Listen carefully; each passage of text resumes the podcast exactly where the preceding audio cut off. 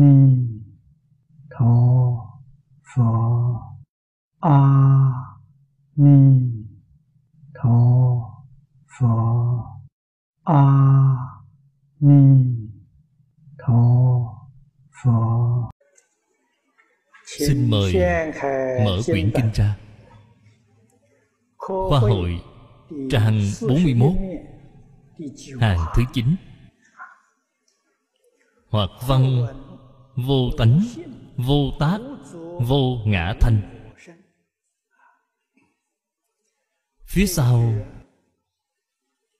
Câu này có vô ngã Vô ngã cũng đáng để nói. Thực tế mà nói,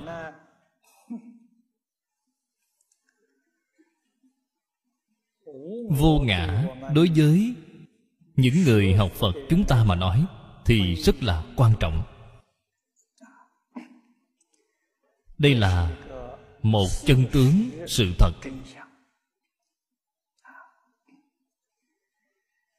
Vậy cuối cùng là có ngã hay không? Ngã Có ý nghĩa là gì?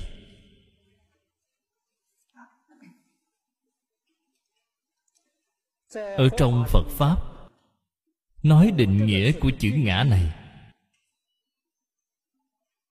Cần phải Có đủ một thể Thường nhất. Cái thường này chính là vĩnh hằng. Một thì không phải là hai. Đây là bản thể của ngã tác dụng của ngã. Thì có đức dụng chủ tể tự tại. Nếu từ trên sự định nghĩa này mà nhìn, thì cái thân này không phải là ngã. Vì sao vậy? Cái thân này là vô thường. Không những mỗi năm mỗi khác đi. Nó có thay đổi. Thực tại mà nói, nó thay đổi mỗi ngày. Ở trong kinh lăng nghiêm, thích ca mâu ni phật nói với vua ba tư nặc trong từng sát na đều có sự thay đổi. Ở trong hội lăng nghiêm, đại dương ngài đã 62 tuổi rồi. Ngày cùng với Thích Ca Mâu Ni Phật cùng một tuổi. Cho nên chúng ta có thể hiểu được Thích Ca Mâu Ni Phật giảng Kinh Lăng Nghiêm Khi Ngài 62 tuổi.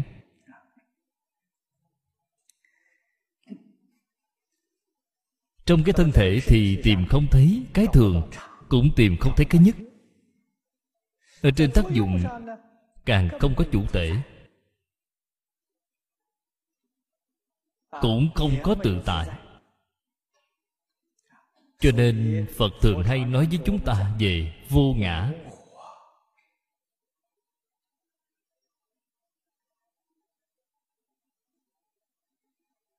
Chúng sanh chính pháp giới đều không có ngã, đều vô ngã. Đến lúc nào thì mới có ngã? Ở trên kinh phật thường hay nói, thường là ngã tịnh bốn cái tình đức này. Thường nhất chính là cái thể của ngã. Bạn xem, là ngã tịnh. Đây là từ thể khởi tác dụng.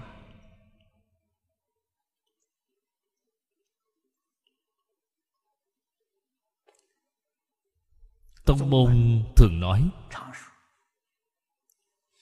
mặt mũi trước khi cha mẹ chưa sinh ra, đó chính là ngã. Cho nên mục đích cuối cùng của việc học phật là tìm lại cái mặt mũi vốn có của mình. Mặt mũi vốn có là chân ngã. Nó không phải là giả, mà là vĩnh hằng, không mất. Bản thân mình có thể làm chủ được thì được đại tự tại.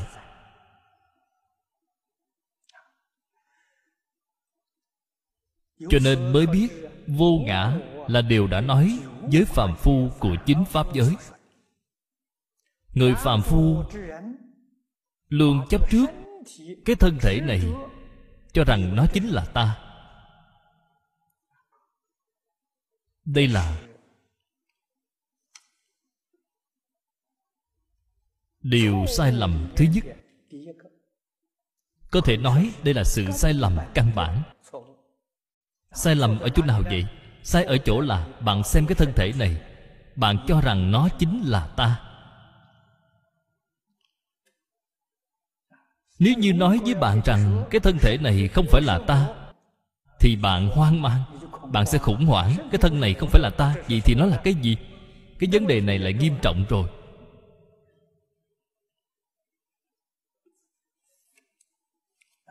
Cái thân thể này không phải là ta, mà là cái của ta. Cái của ta sở hữu.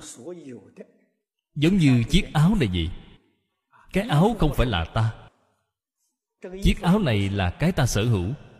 Thân thể không phải là ta. Giống như quần áo là cái ta sở hữu. Vậy thì cái ta ở đâu? Cái ta không có rời cái thân thể này.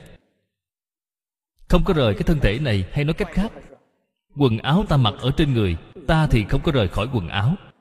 Quần áo và ta là vĩnh viễn cùng chung với nhau.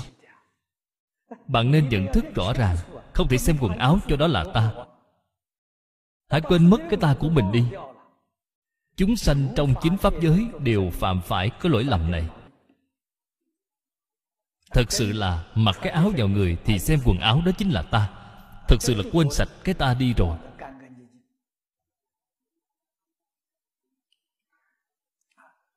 Vậy cuối cùng chân ngã là cái gì?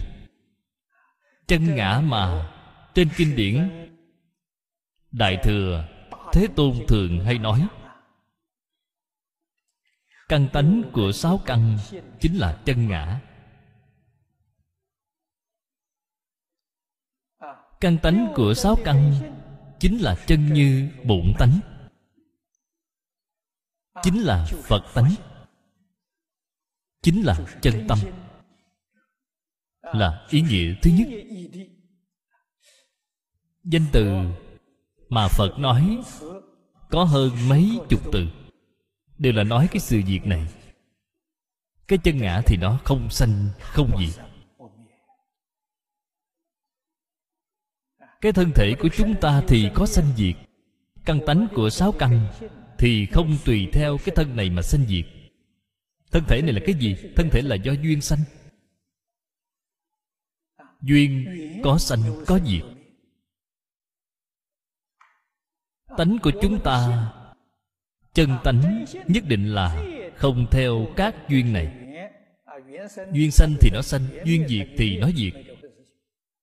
Không có cái chuyện này, nó là vĩnh hằng, không sanh, không diệt. Nó là cái thể thường nhất nó có thể làm chủ tể. Nó được đại tự tại.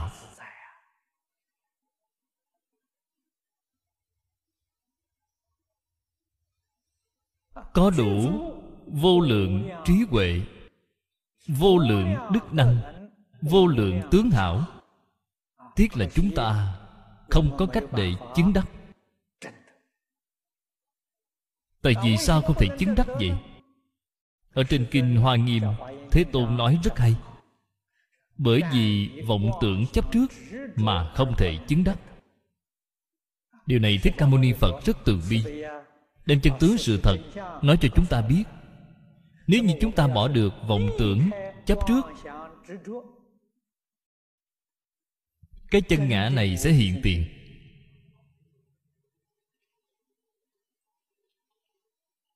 Bạn sẽ tìm lại được mặt mũi vốn có của mình. Lúc này, ở trong phật pháp đại thừa, sẽ gọi bạn là pháp thân bồ tát, hoặc là gọi bạn là như lai, gọi bạn là phật.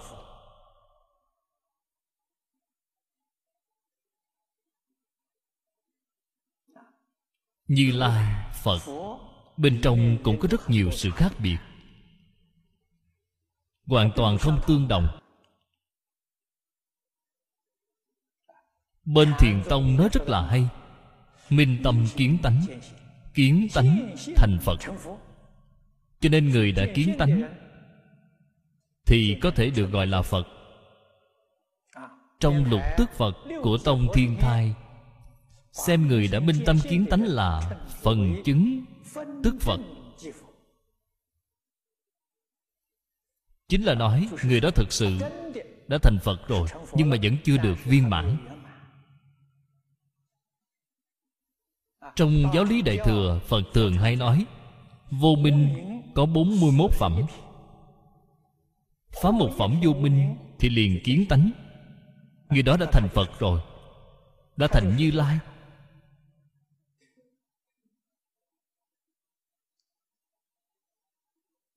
Đây là viên giáo sơ trụ bồ tát phá thêm một phẩm nữa thì sẽ là nhị trụ.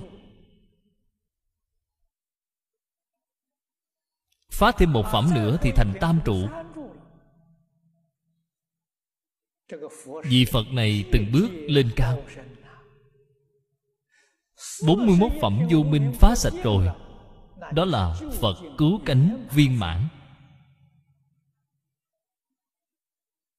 Thông thường chúng ta gọi đây là quả vị Như Lai cứu cánh.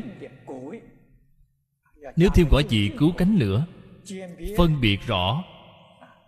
Không phải là ở phía trước 41 vị Pháp thân đại sĩ.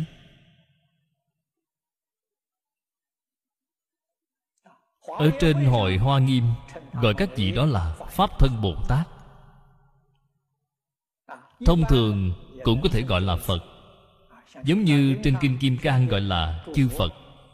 Các vị đọc trong giảng nghĩa của cư sĩ Giang Dị Nông, Ông giải thích rất là rõ ràng.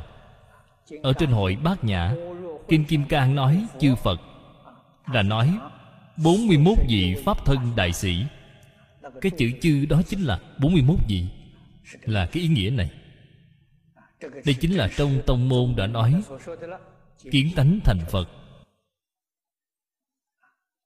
trong tướng tông ở trong bách pháp minh mông luận đã thấy người đã kiến tánh cùng với cứu cánh phật dị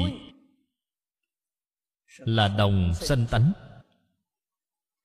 Người chưa kiến tánh cùng với chư phật như lai là dị sanh tánh. đồng sanh tánh cùng dị sanh tánh làm thế nào mà giảng đồng sanh tánh là dùng một tâm giống nhau là chân tâm. Người kiến tánh thì dùng chân tâm. Người chưa kiến tánh thì dùng vọng tâm. Chư phật như lai dùng chân tâm. Kiến tánh cũng là dùng chân tâm. Cùng với phật quả cứu cánh là đồng sanh tánh. Giống nhau là đều dùng chân tâm. Nhưng mà trên quả địa như lai là vi mãn. Cái chân tâm của họ là vi mãn chân tâm của pháp thân bồ tát thì không viên mãn, nhưng cũng đều là chân tâm. Người xưa có dùng thí dụ rất là hay. Họ lấy mặt trăng. Trong đêm tối, ánh trăng rất sáng. Họ lấy ánh trăng tròn, đêm rằm ví cho phật quả cứu cánh. Lấy ánh trăng trước ngày rằm, ví cho 41 vị pháp thân đại sĩ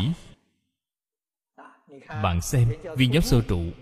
Đại khái là trăng non của ngày mùng hai, mùng ba.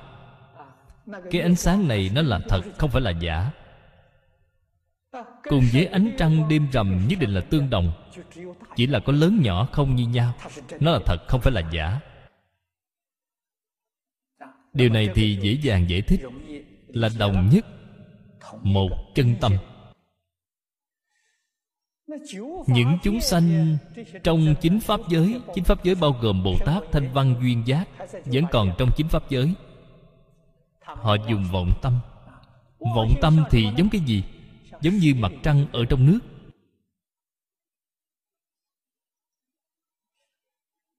Cũng là mặt trăng đó, nhưng thực sự nó không phải là thật. Có những gì đại đức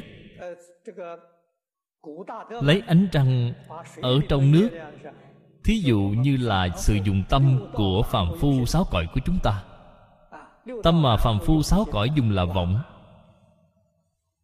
Hư vọng. như mặt trăng ở trong nước vậy. Còn bốn thánh pháp giới thì sao? chính là a la hán bích chi phật bồ tát chư phật ở trong mười pháp giới. Điều mà họ nghe được thì được gọi là niết một sở kiến, cái niết một sở kiến này được nói ở trong kinh lăng nghiêm, chúng tôi xem thấy điều này. Chúng ta dùng ngón tay ở cái vị trí phía dưới con mắt. Bạn nhìn ở bên ngoài thì luôn thấy có hai vật. Trong hai vật này thì có một vật là thật, một cái thì giống tương tự.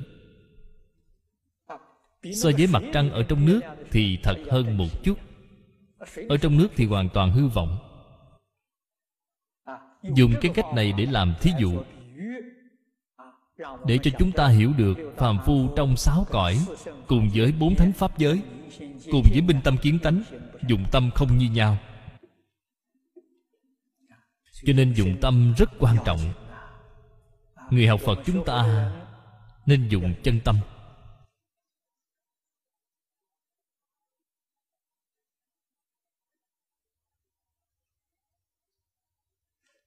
Chân tâm thì khó, quá khó quá khó.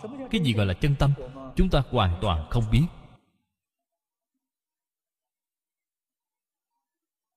Ở trong kinh điển có nói với chúng ta, nó cũng rất là đơn giản, cũng rất là rõ ràng. Nhưng mà làm không được. Cách nói này như thế nào? Rời bỏ vọng, đó chính là chân. Lời nói này cũng dễ hiểu. Xả bỏ hết vọng không phải là chân sao? Vọng là cái gì? Là vọng tưởng phân biệt chấp trước. Bạn có thể xả bỏ hết những thứ này, thì chân tâm của bạn sẽ hiện tiền. Nhưng mà người nào mới có thể xả bỏ được vọng tưởng phân biệt chấp trước?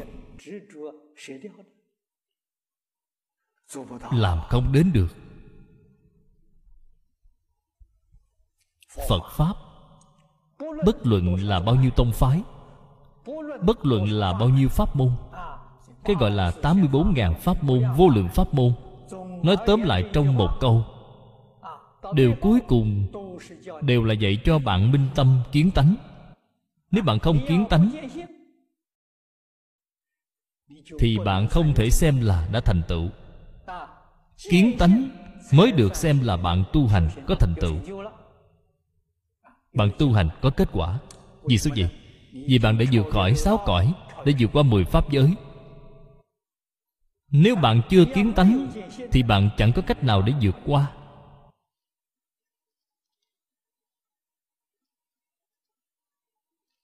Cho nên, bốn thánh pháp giới là địa vị tương tự, chứ không phải là thật. Vượt qua mười pháp giới mới là thật, gọi là nhất chân pháp giới. Như vậy mới được xem là thành tựu. Vượt ra sáu cõi vẫn chưa được xem là thành tựu.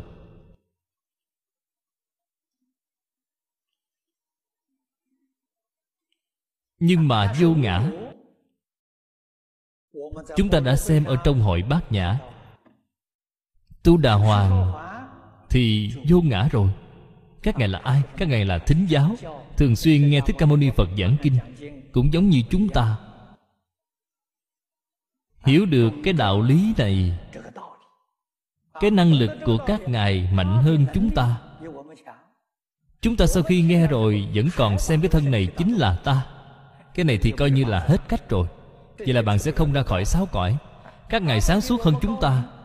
Các ngài hiểu được lời của phật nói, cái thân này không phải là ta.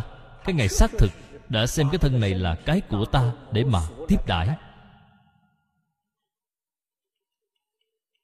Nhất định không chấp trước cái thân này là ta.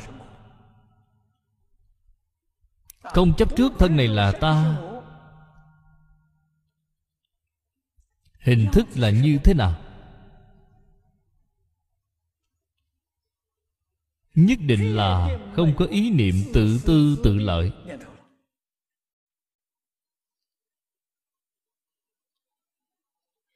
Cho nên các ngài có thể vượt qua sáu cõi ý niệm tự tư tự lợi không còn nữa. Không để cho cái thân này tạo nghiệp nữa.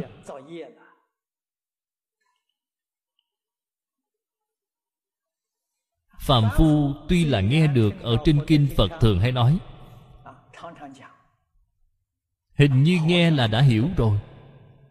Từ bản thân cũng biết nói, nhưng mà thực tế thì như thế nào? Vẫn là để cho cái thân này tạo nghiệp.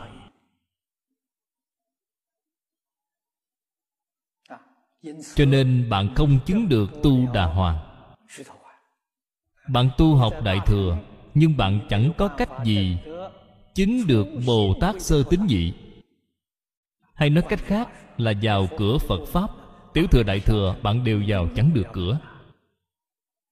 Đến khi nào thật sự thực hành được vô ngã thì bạn mới vào được cửa.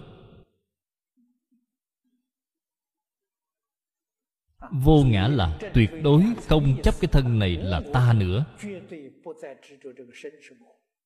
Cái ta thật sự có tìm được hay không? Vẫn không tìm được. Giống như mỗi người chúng ta vậy, thân người là ta. Quần áo này bây giờ hiểu là quần áo không phải là ta. Quần áo tuy không phải là ta, còn cái ta thật sự thì sao? Cái ta thật sự vẫn chưa ngộ được. Chỉ biết cái thân này không phải là ta không bận lòng về y phục nữa là cái cảnh giới như vậy đó. Đây là bạn chứng được cái ta chân thật, chính là minh tâm kiến tánh.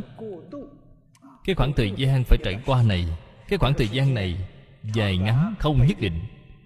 Điều đó phải xem căn tánh của mỗi người, cũng phải xem duyên phận của mỗi người.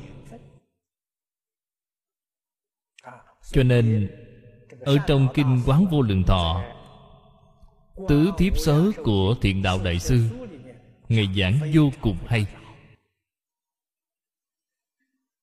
Tất cả chúng sanh tu hành chứng quả, bất luận là thời gian sớm hay muộn, phẩm vị cao hay thấp, đều là do gặp duyên không đồng. Cái câu này nói rất là hay bạn gặp được duyên thù thắng. Vậy thì nói về thời gian, thì bạn rất là nhanh, tiết kiệm được rất nhiều thời gian. Ở trên công phu mà nói, bạn có thể thật sự nâng cao cảnh giới của chính mình. Cái duyên này rất là quan trọng. Hiện nay cái duyên ở thế gian này của chúng ta thật sự là không tốt. Cái duyên không tốt chính là do sự mê hoặc ở bên ngoài quá lớn. Sự mê hoặc của năm dục sáu trần.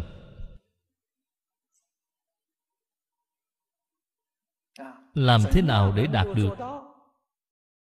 Đối diện với sự mê hoặc mà không khởi tâm động niệm. Đây mới gọi là công phu.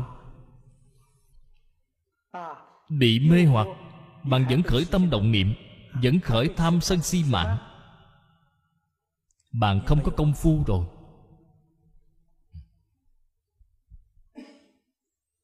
Công phu tu hành đều là ở trong cuộc sống hàng ngày. Ở trong công việc, trong việc xử sự đối người tiếp vật mà tu. Đây mới gọi là thật tu. Ở trong hội hoa nghiêm Thiên tự đồng tử 53 lần tham, Đó chính là làm tấm gương chân thật tu Để cho chúng ta xem. Để cho chúng ta xem Tu hành là tu như thế nào. Điều này chúng ta đã nhìn thấy.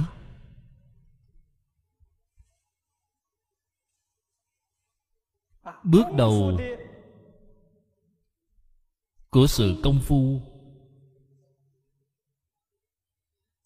Chính là vô ngã.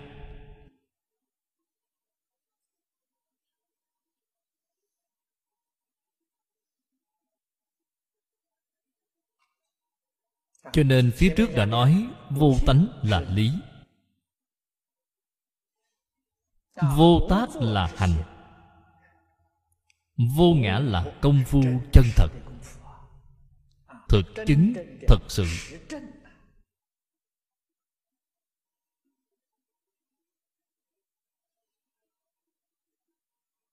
Do đó, đối với cái thân này, nhất định là phải hiểu rõ, hiểu tường tận nó là hiện tượng của nhân duyên hòa hợp mà sanh ra.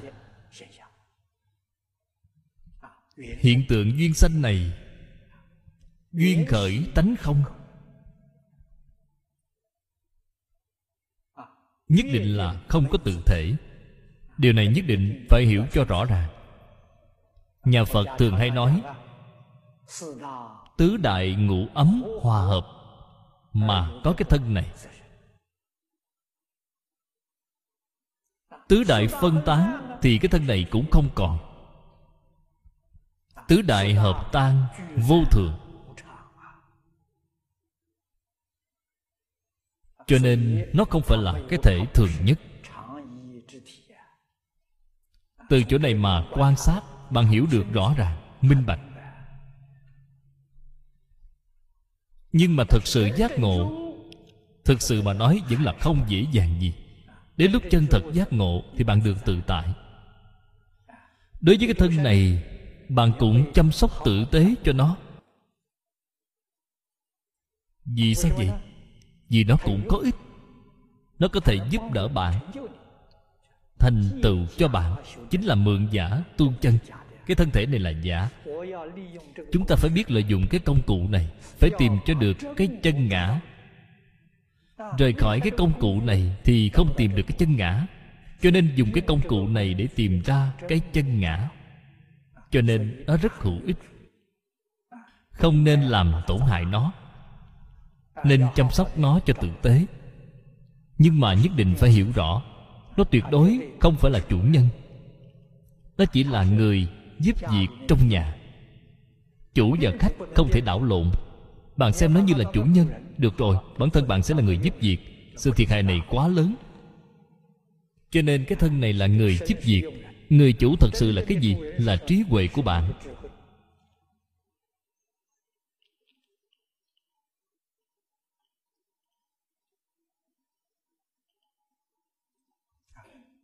Ở trên kinh luận, nói rất nhiều.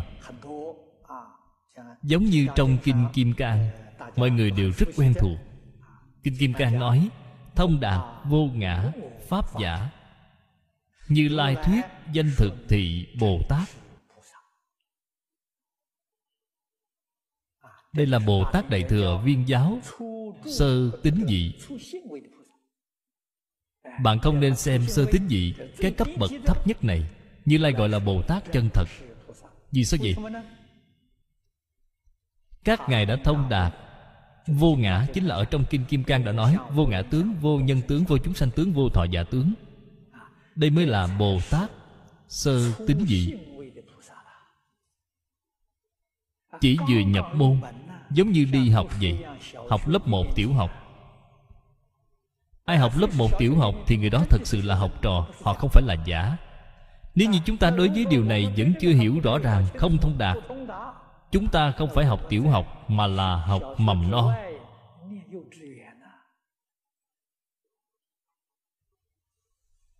Không được tính là đang học chính quy. Chúng ta hiện giờ đang học trường mầm non. Đại khái là học lớp nhỏ nhất của trường mầm non. Lớp lớn hơn thì không có phần. Cho nên, đối với bản thân của mình, nhất định phải làm cho rõ ràng.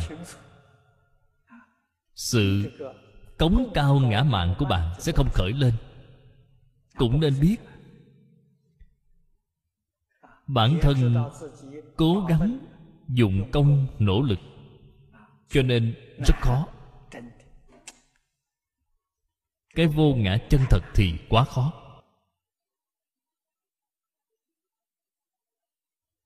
Bình thường, tôi hay khuyên nhủ đồng tu buông bỏ tự tư tự lợi. Khởi tâm động niệm. Thì hãy nghĩ đến tất cả chúng sanh. Không nên vì bản thân.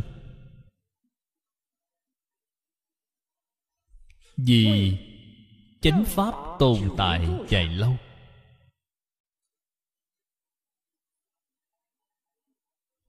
Cái ý niệm này đã chuyển trở lại rồi.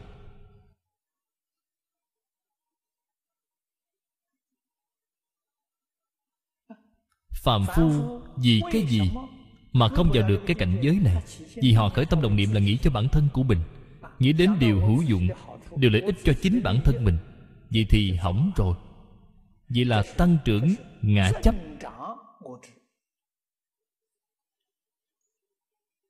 Không làm giảm đi ngã chấp. Nếu như ý niệm của chúng ta vừa chuyển, niệm niệm là gì chúng sanh niệm niệm gì chánh pháp tồn tại dài lâu, tất cả vì phật pháp. Không phải vì cái đạo tràng này của ta, không phải là vì cái chỗ này của ta.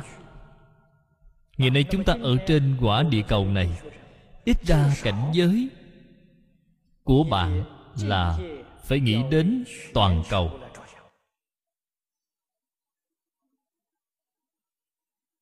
Phật giáo toàn cầu hưng dưỡng đây là lý tưởng của chúng ta. Đây là sứ mệnh bổn phận của chúng ta. Tất cả chúng sanh cư trú trên quả địa cầu này nên chung sống hòa thuận, đối xử bình đẳng. Đây là công việc mà bồ tát làm.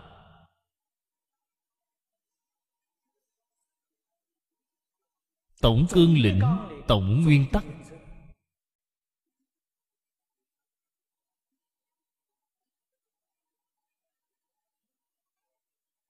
Phật giáo, mọi người đều đã biết. Phật giáo đề xuất ra tổng cương lĩnh, tổng nguyên tắc này chính là từ bi, là phương tiện. Phật giáo là gì? Phật giáo là từ bi vi bổn, phương tiện vi môn từ bi tận hư không khắp pháp giới. cái gì gọi là phương tiện? Phương tiện chính là làm thế nào để từ bi được thực tiễn? Cái phương pháp thực tiễn thích hợp nhất gọi là phương tiện. Tiện là tiện nghi. phương là phương pháp. Dùng từ ngữ đơn giản để nói chính là phương pháp thích hợp nhất làm cho từ bi của bạn được thực tiễn. Đây chính là phật pháp.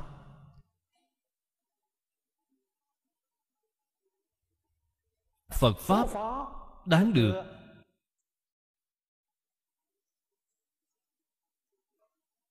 Chúng sanh trong chính pháp giới tôn kính. Tôn phật là thầy của trời người tôn phật pháp tăng là tam bảo. Điều này dựa vào cái gì?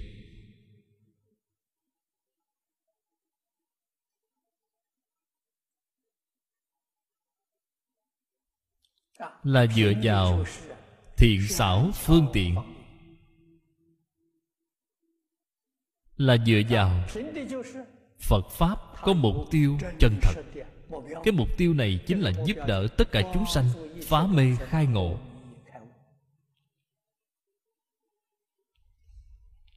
Ngộ nhất định phải giúp đỡ cho bạn giác ngộ triệt để.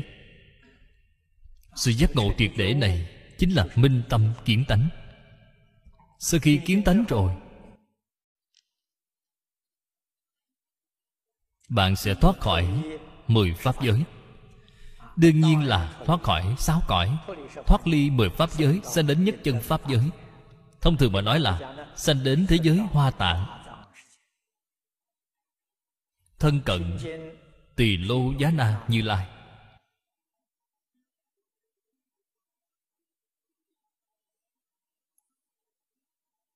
Bốn mươi phẩm vô minh đều được đoạn mất từ ở thế giới hoa tạng.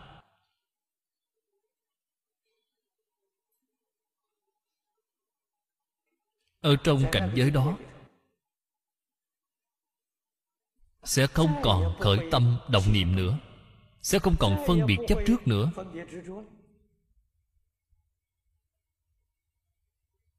Ở trên kinh phật thường hay nói với chúng ta, tất cả pháp từ tâm tưởng sanh.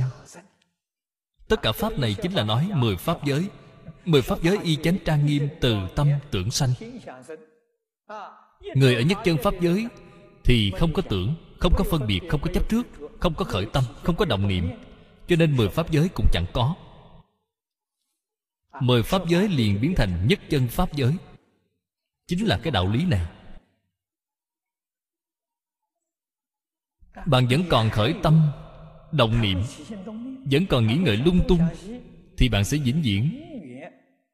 Không có cách nào để thoát khỏi mười pháp giới mười pháp giới từ tâm tưởng sanh. Nhưng mà ở đây lại có phiền phức.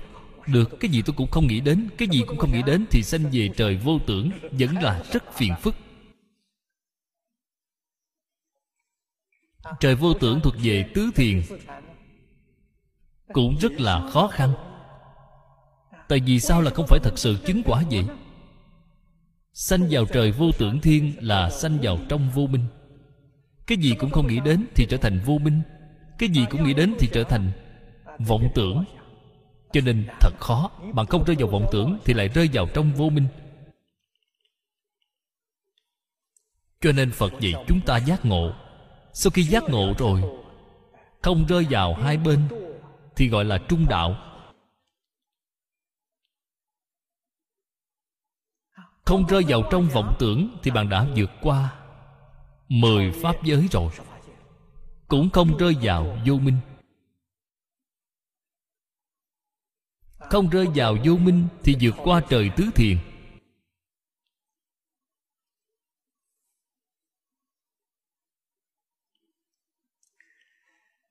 Cái vô ngã này, chúng tôi xin giới thiệu đến chỗ này. Tóm lại là vô cùng quan trọng không thể nói qua loa. Chúng ta đều rất là quan nghĩ khi đọc kinh kim cang. Nhớ là vô ngã tướng, vô nhân tướng, vô chúng sanh tướng, vô thọ giả tướng. Nửa phần ở phía trước, nửa phần ở phía sau, ý nghĩa càng sâu hơn.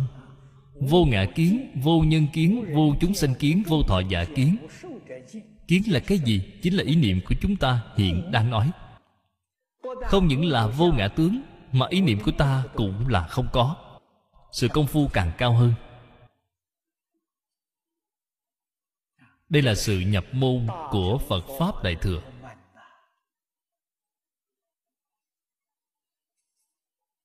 Sở dĩ chúng ta bị tự tư tự lợi làm hại, chúng ta bị danh văn lợi dưỡng làm hại, bị ngũ dục lục trần mê hoặc làm hại rồi. Bên trong thì khởi tham sân si mạng. Những thứ này không buông xuống triệt để. Thì sự vô ngã này nhất định là không thể thực hiện được. Vô ngã mà làm không được, thì bạn không thể nhập vào pháp đại thừa.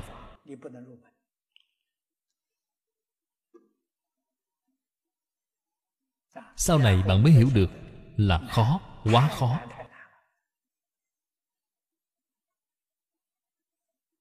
Xưa nay, tổ sư đại đức dạy cho chúng ta, ngoài việc niệm phật ra mà còn đi tìm pháp môn nào nữa không? Không có đường lối khác để bạn đi. Bạn thật sự biết được 84.000 pháp môn, Vô lượng pháp môn thật là khó. Bạn phải quyết một lòng thật thà mà niệm A-di-đà Phật. Cầu A-di-đà Phật Tiếp dẫn Giảng sanh. Sanh đến thế giới Tây Phương cực lạc.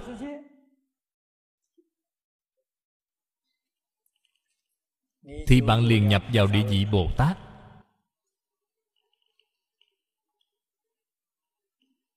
Đến cuối cùng là đạt được đẳng cấp Bồ Tát nào? Không cần phải bận tâm. Thế giới Tây Phương cực lạc không có can hệ gì. Vì sao gì? Vì bổn nguyện oai thần của A-di-đà Phật Sẽ gia trì cho bạn. Phạm Thánh Đồng cư độ Hạ hạ phẩm giảng sanh. Một phẩm phiền não vẫn chưa đoạn. Nhưng bạn vẫn là A Duy Diệt Chí Bồ Tát. Điều này quá tuyệt vời. A Duy Diệt Trí Bồ Tát Là Đại Thừa Thất Địa trở lên. Chính là nói, Bạn đến thế giới cực lạc rồi. Trí huệ của bạn, Thần thông của bạn, Phước báo của bạn Cùng với thất địa Bồ Tát là như nhau. Không phải là do bản thân bạn tu mà có được. Là hưởng phước của A-di-đà Phật. Một mặt là hưởng phước của a di đà phật, một mặt tự mình tu hành. Để đến khi bản thân mình tu đến thất địa, đến lúc đó thì hưởng phước do chính bản thân mình tu được. Vì là không phải hưởng phước của a di đà phật nữa, cho nên đến được nơi đó, bao giờ cũng có một khoảng thời gian phải nương nhờ vào a di đà phật điều này thì mười phương thế giới sát độ của chư phật không có được. Chỉ có thế giới tây phương mới có. Đây là một thế giới đặc biệt, một pháp môn đặc biệt.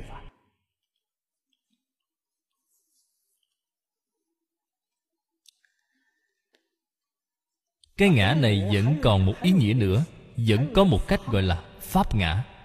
Chấp trước cái thân thể này là ta, đây gọi là nhân ngã chấp trước tất cả pháp thật có. Đây gọi là pháp ngã. Nhân ngã là nguồn gốc của phiền não chướng. Pháp ngã là nguồn gốc của sở tri chướng. Hai cái này cần phải đoạn. Cho nên ở trong kinh luận thường nói, nhân vô ngã, pháp vô ngã. Cái ngã này là nói từ trên thể con người không có tự thể mà là do nhân duyên hòa hợp. Tất cả các pháp cũng là nhân duyên hòa hợp. Đều không phải là thật có. Hiểu được cái đạo lý này, đối với cái thân thể này, đối với tất cả các pháp sẽ không còn chấp trước nữa.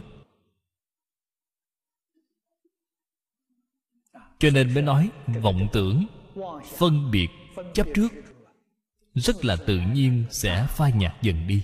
Tuy là không thể đoạn được nhưng xem ra cũng bình thường. Điều này mỗi năm mỗi giảm dần, vậy là công phu đã được nâng lên cao rồi. Không ngừng nâng lên cao hơn. Xin xem tiếp cái câu này. Đại từ đại bi hỷ xả thanh. Cái câu này ở trong phật pháp nói là tứ vô lượng tâm.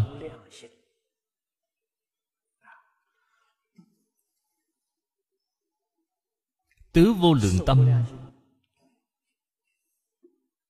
Là người cõi trời tu. Là người cõi trời tu.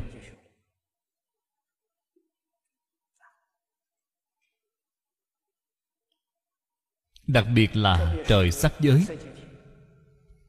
Chúng ta biết là ở trên kinh phật dạy cho chúng ta điều kiện để sanh về trời sắc giới. Điều thứ nhất là phải có thiền định. Tứ thiền, bát định. Điều thứ hai là tứ vô lượng tâm.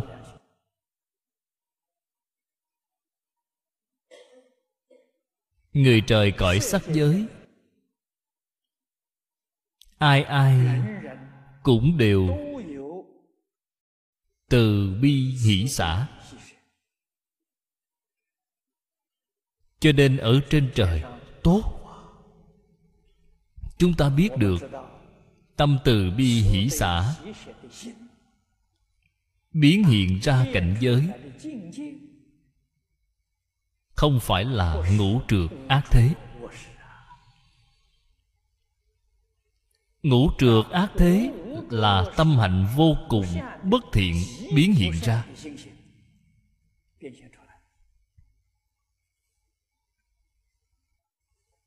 Người trời tướng hảo.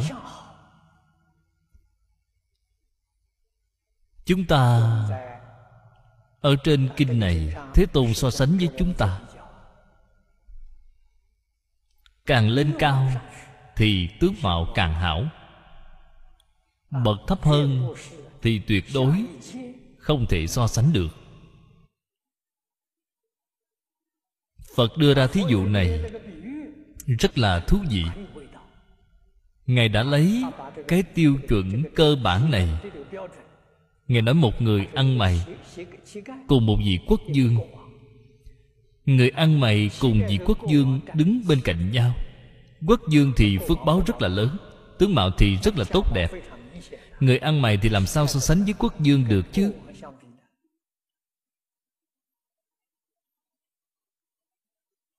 Cái thí dụ này chúng ta rất dễ dàng nhận thấy. Có thể hiểu được, có thể tiếp nhận. Sau đó ngài nói với chúng ta, vì đại quốc dương của thế gian này, nếu như đứng bên cạnh vị chuyển luân thánh dương thì vị quốc dương này chẳng khác nào người ăn mày. Chẳng có cách nào so sánh với vị chuyển luân thánh dương. Chuyển luân thánh dương thì có bốn cấp bậc. Thiết luân dương, đồng luân dương, ngân luân dương và kim luân dương. Cấp bậc cao thì thù thắng hơn cấp bậc thấp. Chẳng có cách nào để so sánh kim luân thánh dương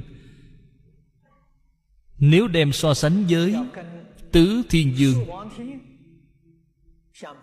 thì kim luân thánh dương giống như người ăn mày vậy. Tứ thiên dương đem so sánh với đao lợi thiên dương thì tứ thiên dương giống như người ăn mày. Như vậy cứ từng bậc từng bậc mà so sánh. Người tu tứ vô lượng tâm là trời sắc giới, trời sơ thiền trời tha hóa tự tại là cao nhất trong cõi dục giới. Tha hóa tự tại thiên, nếu đem so với sơ thiền thiên, thì cũng giống như người ăn mày ở thế gian này đem so với vị quốc dương vậy.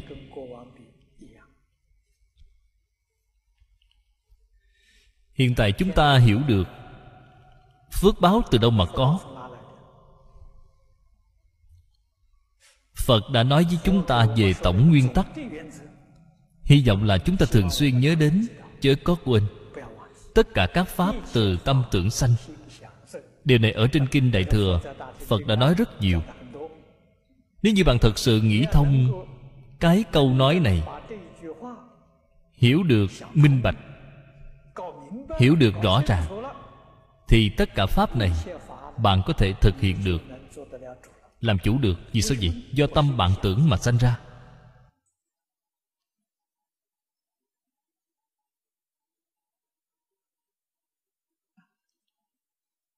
Sắc giới thiên.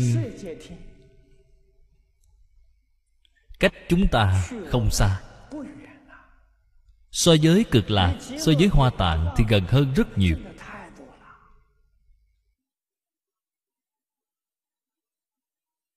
Thiên đường của họ rất là tốt đẹp. Là cái gì vậy? Chính là tâm thanh tịnh là thiền định. Thiền định là tâm thanh tịnh tâm thanh tịnh biến hiện ra. Thiện hành biến hiện ra. Thiện hành này chính là từ bi hỷ xã tâm thanh tịnh cùng từ bi hỷ xã biến hiện ra cảnh giới.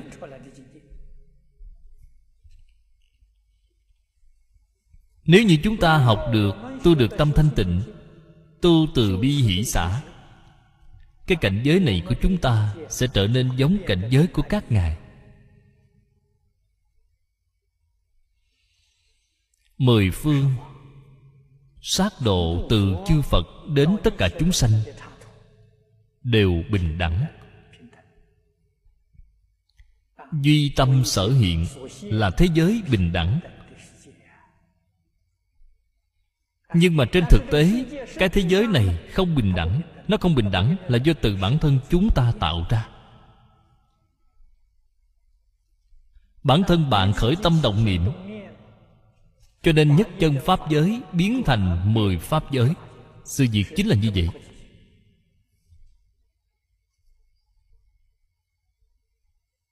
Hiện tại làm sao để mà biến đổi trở lại? Biến đổi trở thành nhất chân pháp giới. Như vậy mới gọi là tu hành. Tu hành chính là chúng ta làm sao để biến đổi trở lại? Phản bổn hoàn nguyên.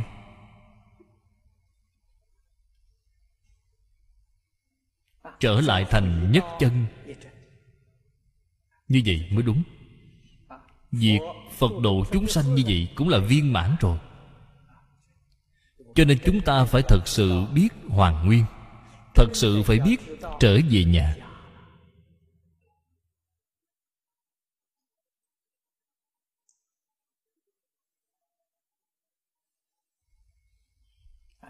Tại vì sao ngày nay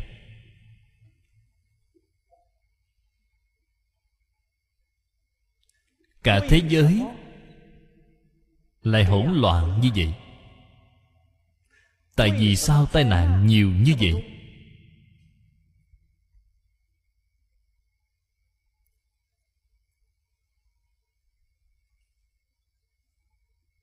Khoa học kỹ thuật thì đang tiến triển từng ngày. Nhưng đối với tai nạn, với sự động loạn thì không có cách giải quyết một chút giải pháp cũng chẳng có.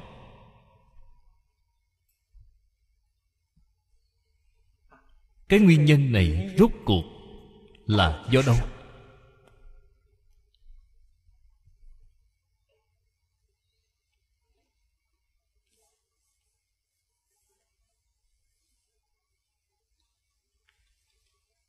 Cổ Thánh Tiên Hiền nói với chúng ta Phật Pháp cùng với lời chúng tôi đã nói càng rõ ràng hơn. Là đến hoàn cảnh cực điểm. Chính là ý niệm thiện cùng ác. Ở trong Phật Pháp nói chính là giác và mê. Các nhà khoa học rất thông minh. Họ chưa có giác ngộ. Họ vẫn là đang mê.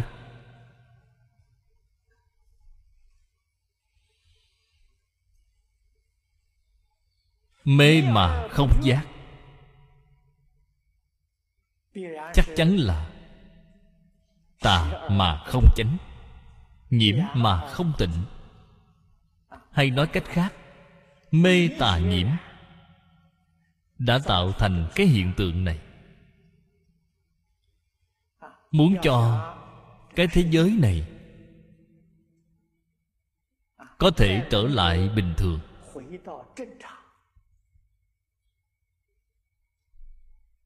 Tiêu tai miễn nạn. Người dân thực sự có thể trải qua cuộc sống hạnh phúc mỹ mãn. Nhất định phải trở về với giác chánh tịnh.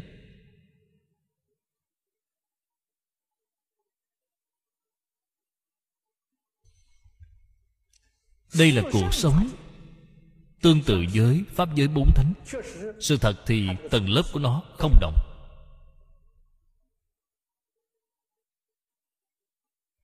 Làm thế nào để tạo dựng được khi mà giác chánh tịnh lại không tương động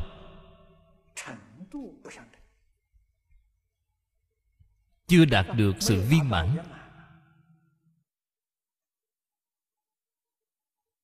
Cho nên trình độ không tương đồng.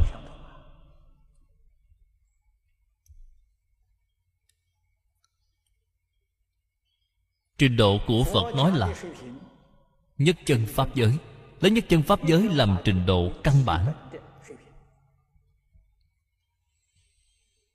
Bên trong nhất chân pháp giới, không có sự thay đổi. Tại vì sao không sự thay đổi? Bởi vì hết thảy tất cả chúng sanh sáu căn đối với sáu trần ở bên ngoài đều không khởi tâm động niệm, đều không có sự phân biệt chấp trước cho nên cảnh giới của nó không thay đổi.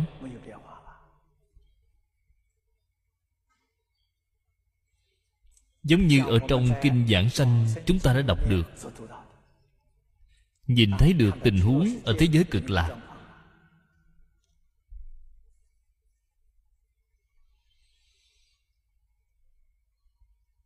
Không có sự biến đổi.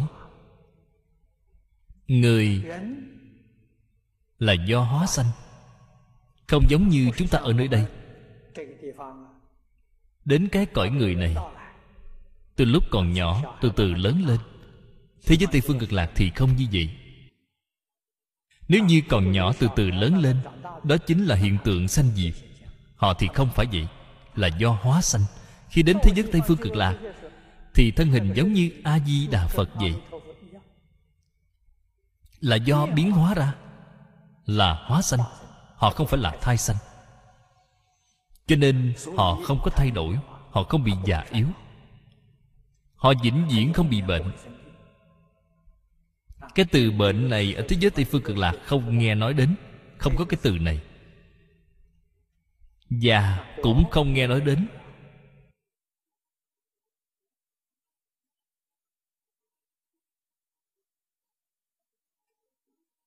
Từ đó cho thấy trong cái giai đoạn hiện tiền này của chúng ta, việc đoạn ác tu thiện là quan trọng hơn hết. Đoạn ác tu thiện không phải là lợi ích cho người khác, mà là lợi ích cho chính mình. Lợi ích cho người khác là nhiều nhất. Chúng tôi nói là ba phần. Lợi ích cho người khác. Lợi ích cho bản thân ít nhất là bảy phần.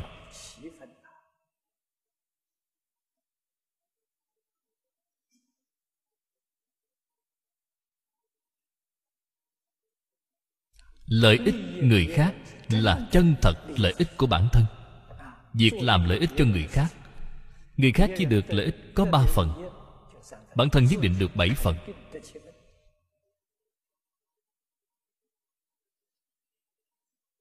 Con số này phải tính cho rõ ràng. Thì bạn mới vui vẻ đi làm.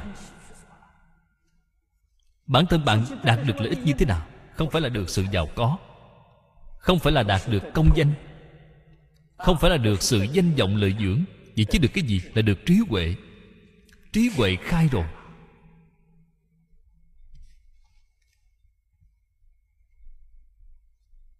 Thì đức tướng hiện tiền. Đức là năng lực. Năng lực hiện tiền. Tướng hảo hiện tiền. Tướng mạo của bạn thay đổi rồi. Thể chất thay đổi rồi. Bất luận là ở trong hoàn cảnh nào, điều này ở trong phật pháp có nói. Thuận cảnh, nghịch cảnh thiền duyên, ác duyên bạn đều được tự tại, đều sanh tâm hoan hỷ. Đây là sự thọ dụng chân thật. Ở trong phật pháp hay nói là thường sanh tâm hoan hỷ. Đây là thật, không phải là giả.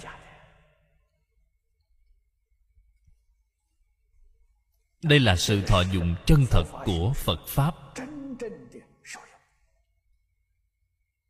Học phật mà điều này một chút thọ dụng cũng không đạt được vậy là học thật uổng công. Càng học lại càng thấy đau khổ. Vì là sai lầm quá lớn rồi. Học phật thì phải càng học càng sanh trí huệ, càng học càng vui thích. Vì sao vậy? Trí huệ khai rồi bạn hiểu được chân tướng của vũ trụ nhân sanh chân tướng là cái gì? Phàm sở hữu tướng giai thị hư vọng. Tất cả pháp hữu vi như mộng huyễn bào ảnh. Cho nên sau khi bạn khế nhập cảnh giới rồi, thì tư tưởng, kiến giải của bạn sẽ thay đổi. Hành vi của bạn hết thảy đều thay đổi. So với lúc chưa học phật, nhất định là có sự khác nhau đó chính là lúc chưa học phật. Niệm niệm là vì chính mình. Thật sự là tự tư tự lợi. Sau khi thật sự hiểu rồi thì niệm niệm là vì chúng sanh. Ý niệm thay đổi rồi. Vì chúng sanh, nên họ biểu diễn.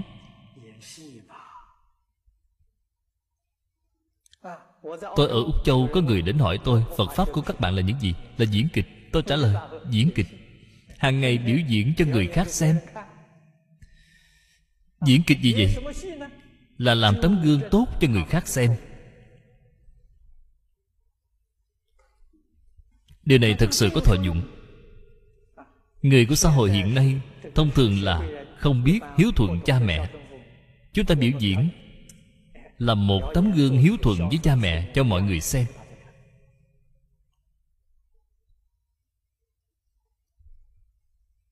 Hiện nay người không biết tôn sư trọng đạo chúng ta thể hiện ra một tấm gương tôn sư trọng đạo để cho họ xem.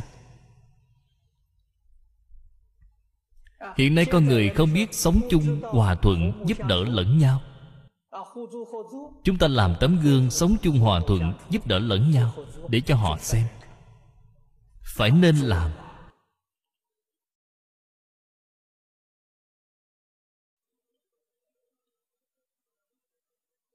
Chúng tôi đến úc châu. Mua được một ngôi giáo đường giáo đường của đạo tinh lành. Ngôi giáo đường này đã mục nát rồi, nên tu sửa trở lại.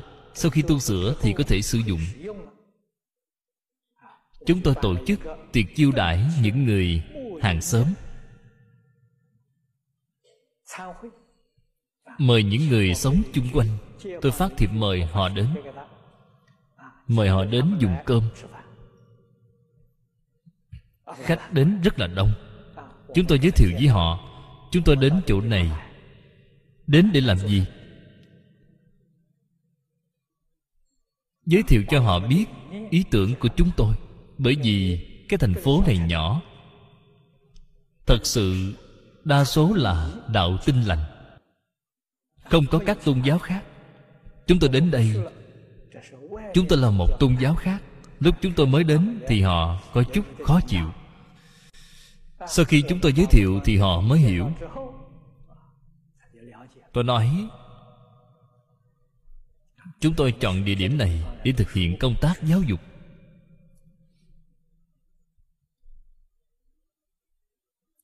Đại khái là bữa tiệc liên quan.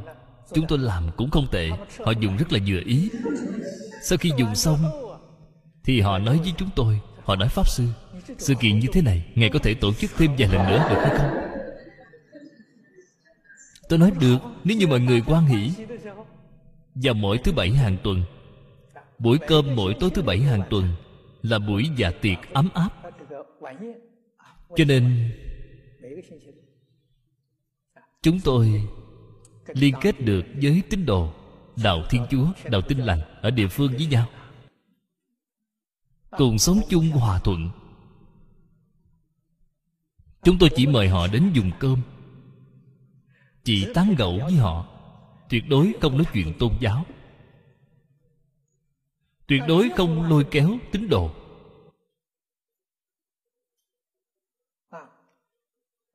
Hai năm sau đó, tâm của mọi người đã bình trở lại. Cảm thấy chúng tôi là người thiện, là người tốt. Điều này là do họ khẳng định không ngờ là trên thế gian này vẫn còn có người có lòng tốt như vậy. Chúng tôi là người có tấm lòng tốt. Hiện nay chúng tôi vẫn đang xây dựng cũng sắp hoàn thành rồi. Ngày 12 tháng 10 năm nay Sẽ tiến hành buổi lễ Khánh Thành. Sau buổi lễ Khánh Thành Thì các buổi tiệc chiêu đãi sẽ được đổi tên, Gọi là Đổi lại là buổi dạ tiệc ấm áp. Bởi vì buổi tối chỉ có dùng cơm, Buổi cơm tối sẽ có biểu diễn.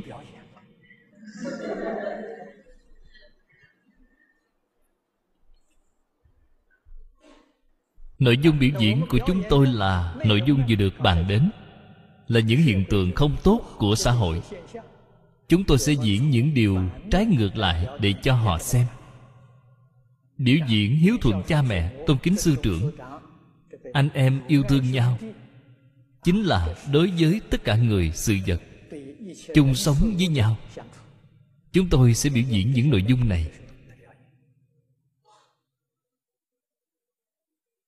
Các câu chuyện trong lịch sử có rất nhiều. Đều sẽ được đem lên sân khấu. Để dạy trung hiếu.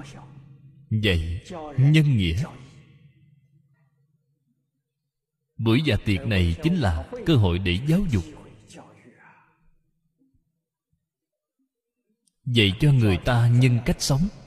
Cho nên hiện nay, nếu có thể để cho xã hội khôi phục được sự an định hòa bình,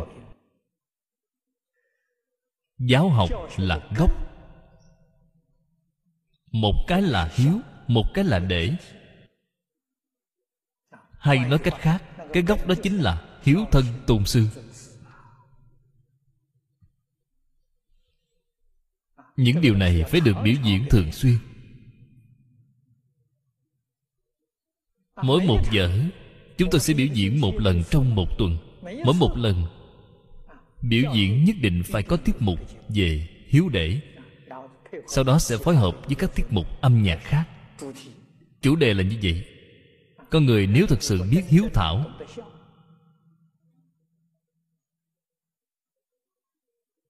bất luận là vào lúc nào, khởi tâm động niệm, lời nói việc làm, họ đều phải cẩn trọng. Vì sao vậy? Nếu như không thiện, tự bản thân sẽ biết giác ngộ, hối lỗi với cha mẹ. Cái lực ràng buộc này rất lớn. Tâm hạnh bất thiện thì có lỗi với lão sư.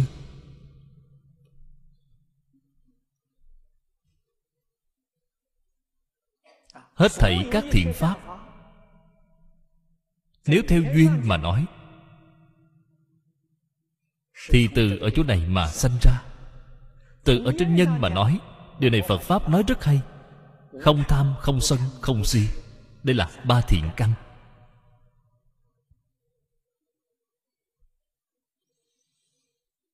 Ba thiện căn vẫn còn ba thiện duyên.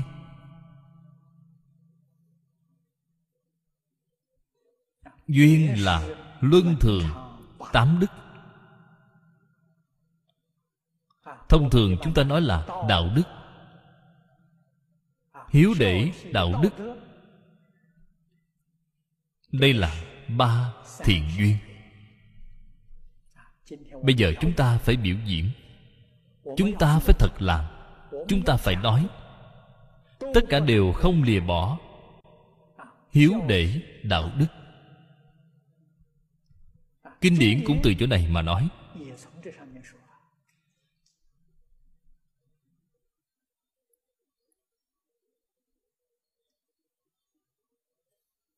Ở chỗ này nói đến từ bi hỷ xã bốn cái vô lượng tâm này thứ nhất là từ vô lượng.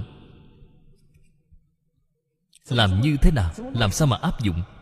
Từ là vui vẻ, an lạc. Chúng ta dùng phương pháp nào để cho tất cả chúng sanh được an lạc? Đây chính là từ. Phải luôn luôn có ý niệm này. Phải luôn luôn nắm chặt cơ hội. Khi gặp được cơ hội rồi thì không thể bỏ lỡ.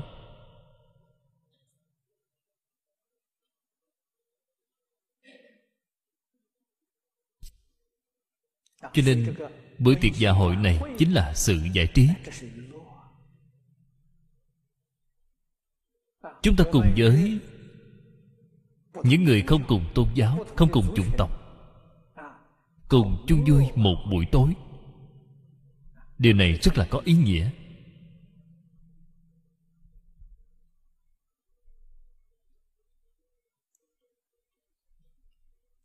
Ở úc châu tháng 9 là mùa xuân. Khí hậu ở đó hoàn toàn khác với khí hậu ở nơi đây. Nam bán cầu và bắc bán cầu. Tháng 9, tháng 10, tháng 11 Ba tháng này là mùa xuân. Mùa hoa nở. Chỗ của chúng tôi là Ở một thành phố nhỏ Là một thành phố hoa. Khi mà trăm hoa đua nở Những người yêu thích hoa Trên toàn thế giới Đều đến nơi này để ngắm hoa. Cho nên mỗi năm vào mùa này, Các khách sạn ở khu vực thành phố này Đều chật khách. Thật sự là đạt được một trăm phần trăm. Khách đến đó để ngắm hoa, ở đó cũng sẽ diễu hành xe hoa.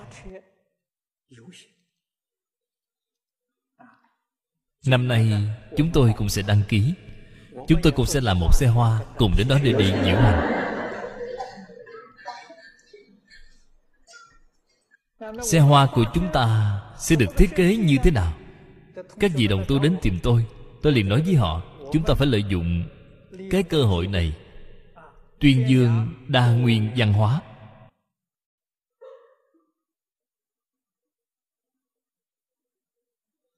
Sự đa nguyên văn hóa này làm như thế nào? Những người không cùng tôn giáo không cùng chủng tộc chúng ta cùng nắm tay nhau cùng ca hát ca hát trên xe hoa. Chúng tôi vừa đi vừa ca hát.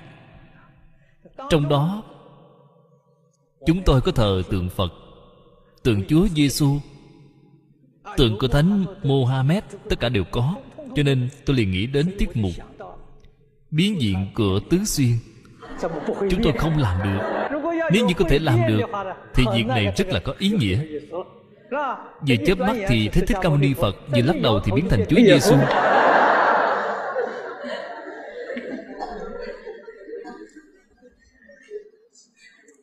Xin thưa với các vị, Người sáng tạo ra các tôn giáo là một người, Là một vị chân thần, Ngài biết biến hóa.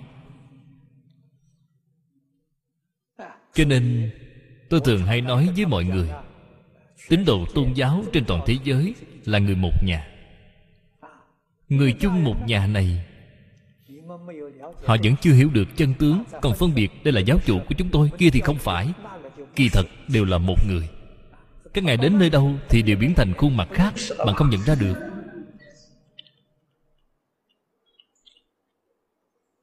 Chúng tôi vẫn còn Một khoảng thời gian, Xem có thể tìm được người thể hiện tiết mục biến diện hay không.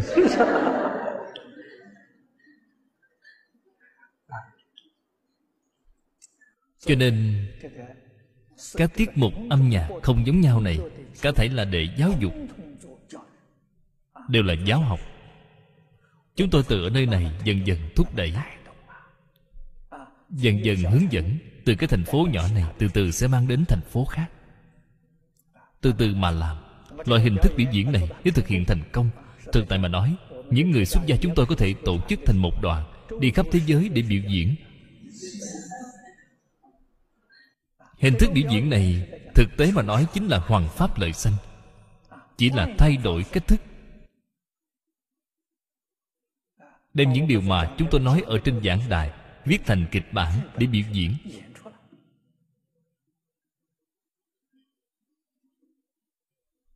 Đây là tiết mục giải trí. Phải thường xuyên có ý tưởng này. Phải thường xuyên nghĩ cách để mang lại niềm vui cho mọi người.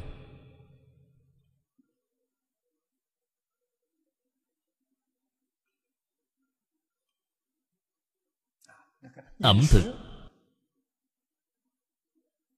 Điều này không kể là người trong nước hay là người nước ngoài.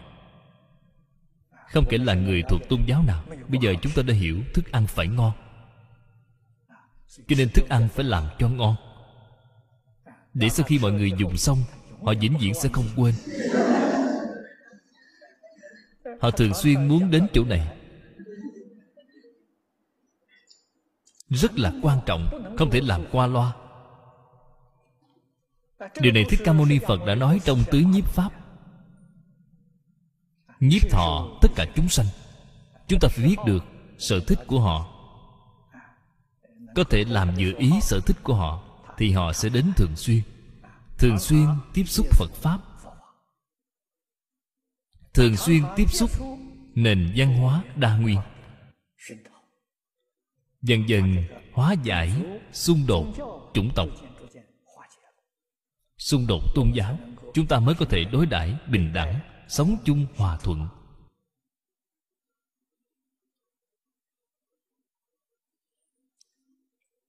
Thứ hai là bi vô lượng tâm. Bi tâm là có thể cứu khổ. Chúng sanh gặp phải khổ nạn, bạn có thể giúp đỡ họ giải quyết.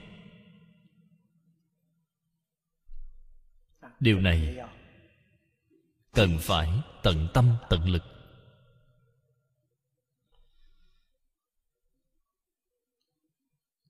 Cái sự từ bi này chính là ban vui cứu khổ. Chúng ta phát cái tâm như vậy, toàn tâm toàn lực mà làm, thì quả báo của chính mình là sống lâu khỏe mạnh. Vì sao vậy? Đây gọi là vô ý bố thí hơn nữa ở đây lại còn có phật pháp, lại có thể giúp người khác giác ngộ.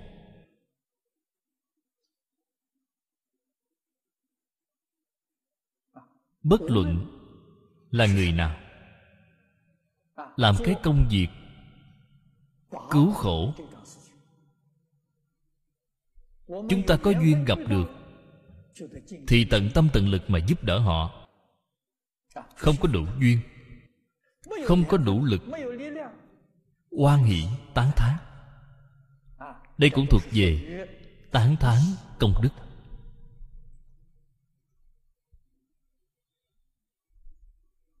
Mấy năm trước đây, tôi sống ở nơi đó. Chỗ của chúng tôi là đạo thiên chúa. Họ đi đến phi châu để chữa bệnh từ thiện đây là việc làm tốt. Nữ tu teresa báo cho tôi biết chuyện này.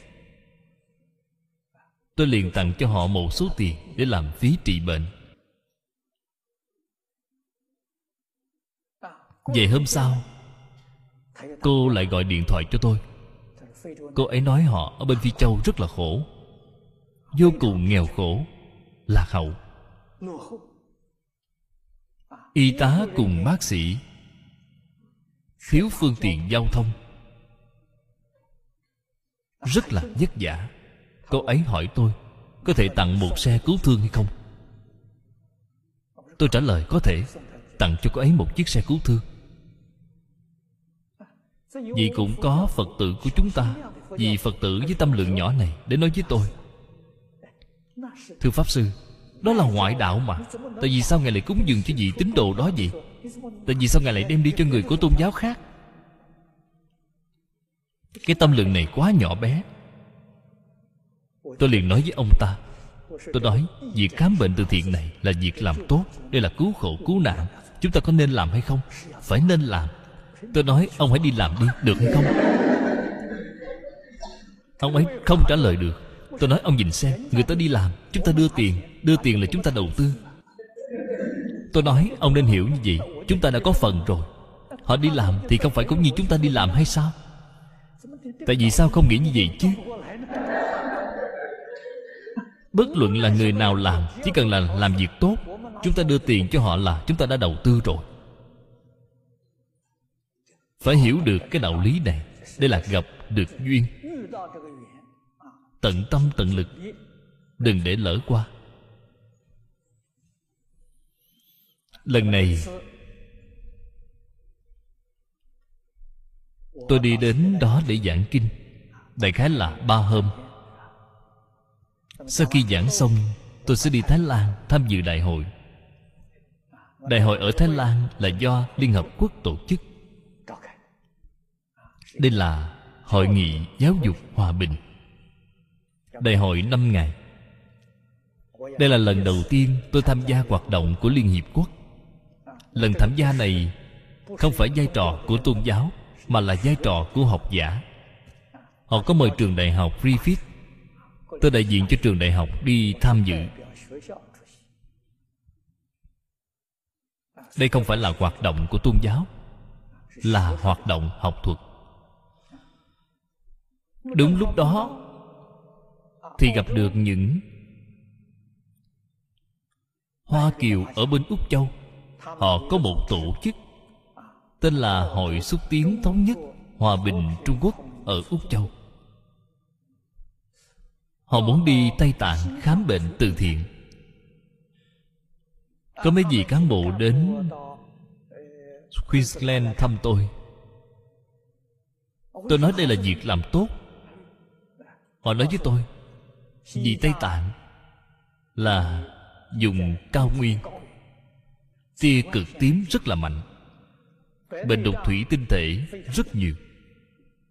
Khoảng một phần ba đồng bào tây tạng bị bệnh đục thủy tinh thể. Mắt bị bệnh nặng, có thể bị mù. Cho nên lần khám bệnh từ thiện này của họ chỉ chuyên trị bệnh đục thủy tinh thể. Có năm vị bác sĩ nhãn khoa, bác sĩ chuyên khoa. Ngoài ra còn có năm vị bác sĩ đa khoa nhân viên hộ lý và y tá khoảng bảy tám người, có khoảng hai mươi người tổ chức thành một nhóm trị bệnh. Đây là việc làm rất tốt. Họ đến báo với tôi tôi liền lấy 50.000 đồng cho họ làm phí trị bệnh. Tôi cũng đầu tư, Các bạn đi làm. Không ngờ là sau khi đầu tư rồi, Mà họ vẫn muốn tôi phải đi, Muốn tôi đi cùng với họ. Tôi vốn là không muốn đi, Vì đại sứ Trung Quốc của chúng tôi ở Úc Châu rất là tốt. Ông ấy hy vọng là Tôi có thể đi một chuyến. Vì vũ đại sứ này ở Úc Châu, Ông cũng là xuất thân từ giáo viên. Trước đây, ông là giáo sư của trường đại học bắc kinh. Sau này, đi làm cán bộ ngoại giao vì cũng tốt. Tôi quyết định đi với họ một chuyến. Trước đây ở tây tạng chúng tôi có tặng cho đại học tây tạng, bộ đại tạng kinh và tứ khố hội yếu. Hơn nữa, ở bên đó tôi cũng có cấp cho học bổng. Tôi nói tôi đi qua đó xem cũng được. Cơ hội rất khó được. Lần này đi tây tạng tổng cộng hơn một trăm người, đoàn rất là đông người. Tôi gia nhập đoàn thể của họ. Đây không phải là hoạt động tôn giáo tôi ở trung quốc. Trước đây, mấy lần về trung quốc là để đi thăm bạn bè, thăm viếng người thân bạn bè. Nhất định là không làm bất kỳ hoạt động tôn giáo nào. Chúng tôi là người học phật. Cái nguyên tắc quan trọng nhất là trì giới. Ý nghĩa của trì giới chính là tuân thủ pháp luật nhất định phải tuân thủ pháp luật.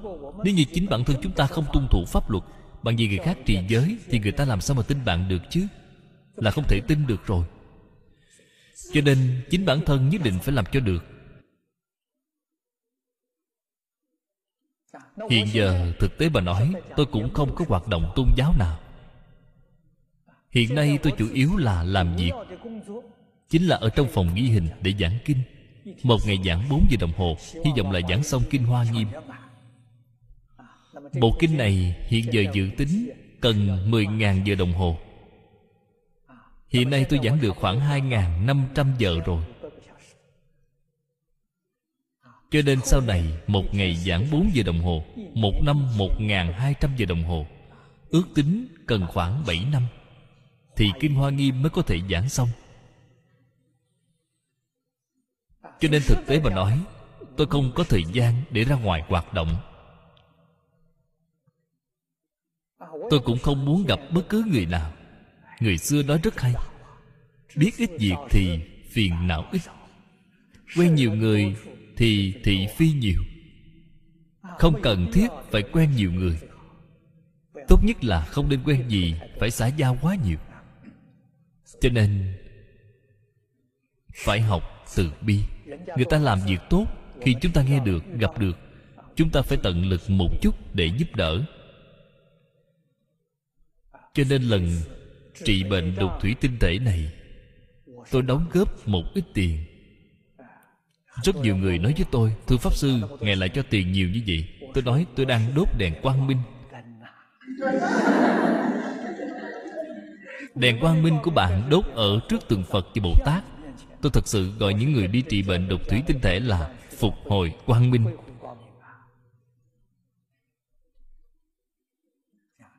Đây là việc làm tốt, cho nên lần này đi trung quốc làm việc từ thiện. Tôi cũng đi theo. Đương nhiên là sau đó cũng đi thăm lại những người bạn cũ.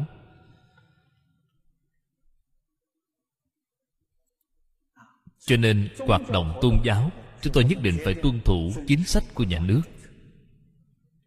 Chúng tôi nhất định không vi phạm quy định của nhà nước. Đây là việc mà các lòng học chúng ta đều phải nên biết, đều phải nên hiểu cho rõ. Chỉ cần là một người tuân thủ pháp luật, bất luận là ở địa phương quốc gia nào, người ta cũng đều quan nghênh bạn. Chúng tôi ở trong khu vực thành phố tu quyên ba. Khu vực này nơi tín đồ đạo tinh lành bảo thủ nhất của úc châu. Chúng tôi sống ở khu vực đó. Tuyệt đối không lôi kéo tín đồ. Tuyệt đối không phá hoại tôn giáo của người khác. Cho nên những tín đồ này cùng với chúng tôi hầu như là thường xuyên qua lại với nhau. Nhưng mà họ vẫn tin đạo của họ. Họ đến chỗ này của tôi tôi cũng khuyên họ nên thật lòng tin tưởng vào thượng đế của họ nên chăm chỉ đọc kinh, thể hiện tình thương của thượng đế, ngay từ bản thân của chính mình. Thương yêu tất cả chúng sanh, tất cả người đời. Nếu không làm như vậy, thì tình thương của thượng đế chỉ là tình thương trừu tượng mà thôi.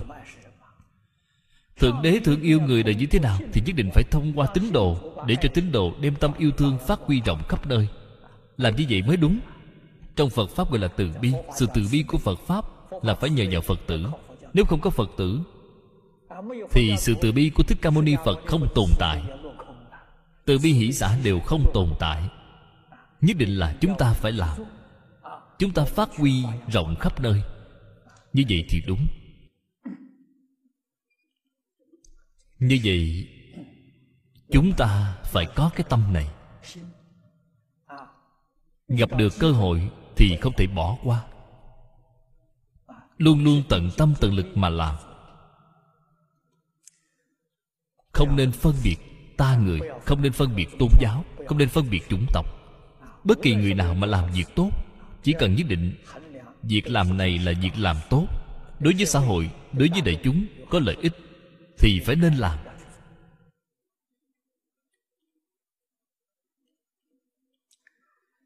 Điều thứ ba là hỷ vô lượng tâm hỷ là hoan hỷ. Nhìn thấy người khác, lìa khổ được vui. Chúng ta cần phải sanh tâm quan hỷ. Không nên sanh tâm đố kỵ. Con người hiện nay, thực tế mà nói, rất ít chịu tiếp nhận lời giáo huấn của cụ thánh tiên hiền. Không nhìn thấy được điểm tốt của người khác khi nhìn thấy được điểm tốt của người khác, thì sanh tâm đố kỵ. Không những là đố kỵ, mà còn nghĩ cách để gây khó khăn. Điều này là tạo nghiệp tội. Quả báo của nghiệp tội này rất là đáng sợ.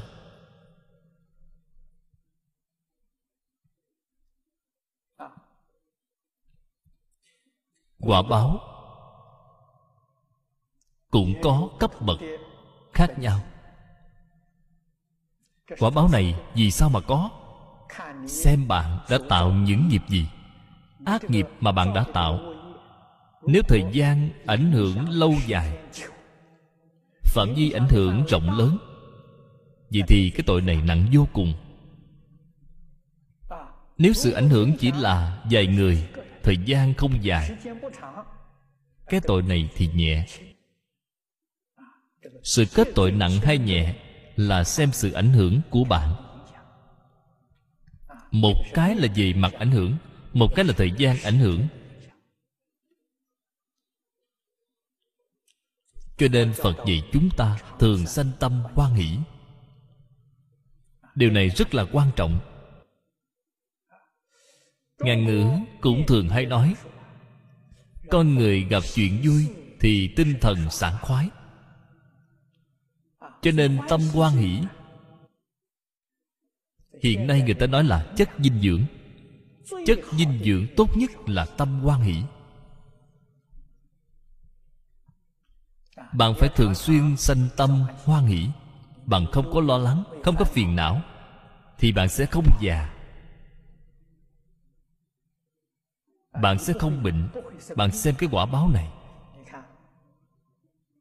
Thù thắng vô cùng. Mạnh khỏe, sống lâu. Cho nên phật bồ tát, chúng ta tỉ mỉ mà quan sát. Thật sự là các ngài diễn diễn đều sống ở trong sự hoan hỷ. Các ngài hoan hỷ cũng có đạo lý. Thứ nhất là đạo nghiệp của bản thân, không ngừng tăng trưởng. Trí huệ tăng trưởng phước đức tăng trưởng. Điều này làm cho quan hỷ thứ hai là nhìn thấy được kết quả giáo hóa chúng sanh. Nhìn thấy được chúng sanh, tiếp nhận sự giáo huấn của phật bồ tát, tu hành chứng quả. Các ngài liền hoan hỷ. Còn nếu như nhìn thấy chúng sanh đọa địa ngục, ngạ quỷ phật bồ tát nhìn thấy cũng quan hỷ. Nguyên nhân vì sao vậy? Họ đọa tam đồ để tiêu nghiệp chướng. Nếu như họ không đọa tam đồ thì nghiệp chướng của họ làm sao được tiêu? Nghiệp chướng của họ sau khi tiêu hết rồi, thì phật bồ tát liền dùng chánh pháp để giúp đỡ cho họ, giúp đỡ họ chuyển lên cao. Cho nên, bạn ở trên những góc độ khác nhau mà quan sát bạn mới hiểu được ý nghĩa thật sự. Tam đồ không phải là không tốt. Không có tam đồ thì nghiệp chướng của bạn vĩnh viễn không tiêu hết được.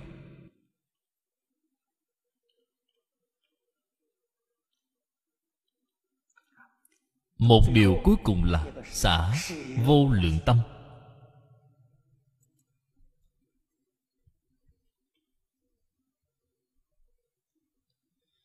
Kinh điển đại thừa có nói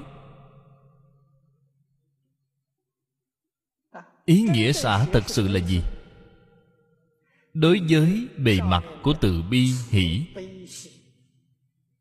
mà không chấp tướng, đó gọi là thật sự xả cái cảnh giới này quá cao.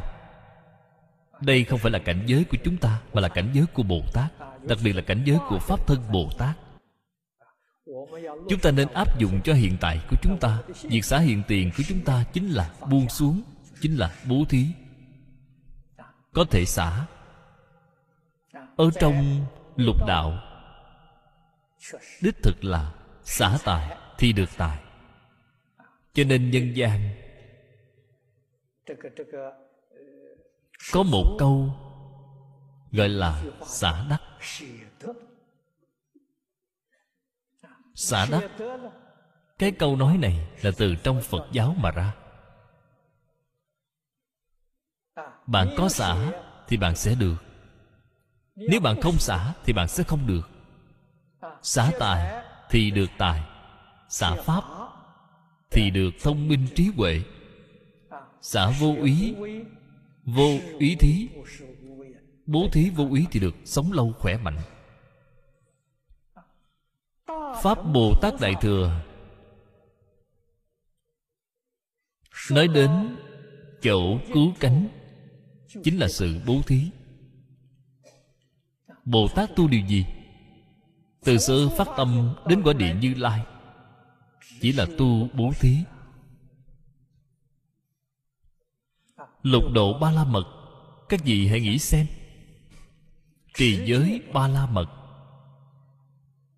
nhẫn nhục ba la mật là thuộc về bố thí vô úy.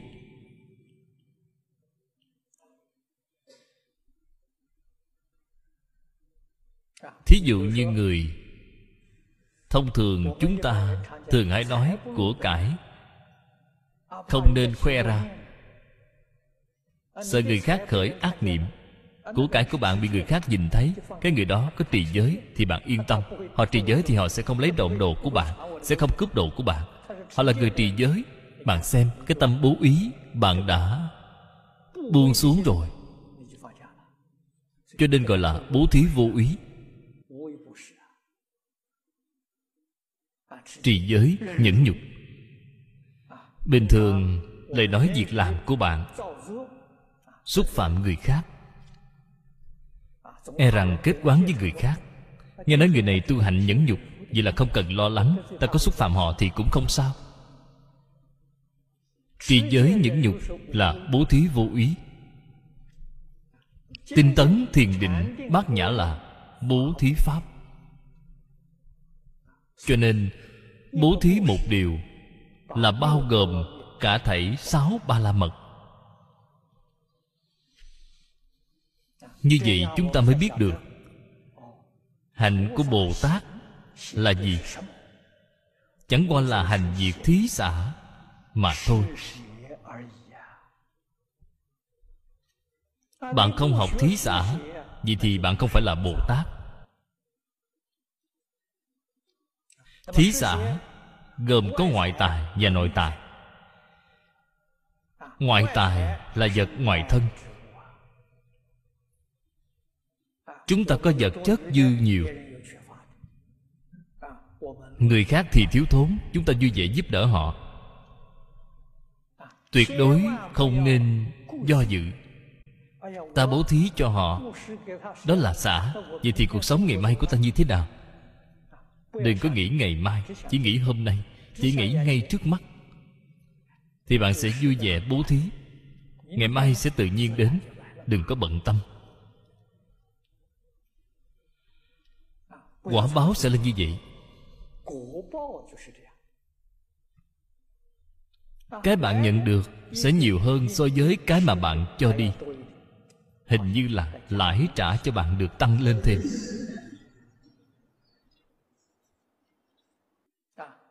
Cái pháp môn này, ngày đầu tiên tôi gặp được một vị xuất gia. Chương gia đại sư dạy cho tôi. Tôi gặp mặt vị xuất gia lần đầu là chương gia đại sư. Tôi thịnh giáo với ngài. Ngài liền đem việc này dạy cho tôi. Bố thí. Chúng tôi mới biết được.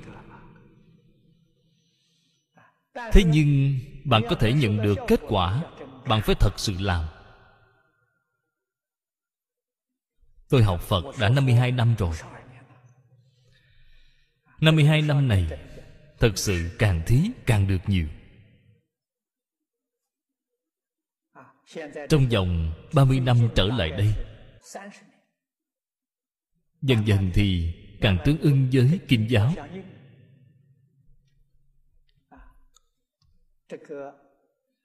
Cũng không còn để ý đến,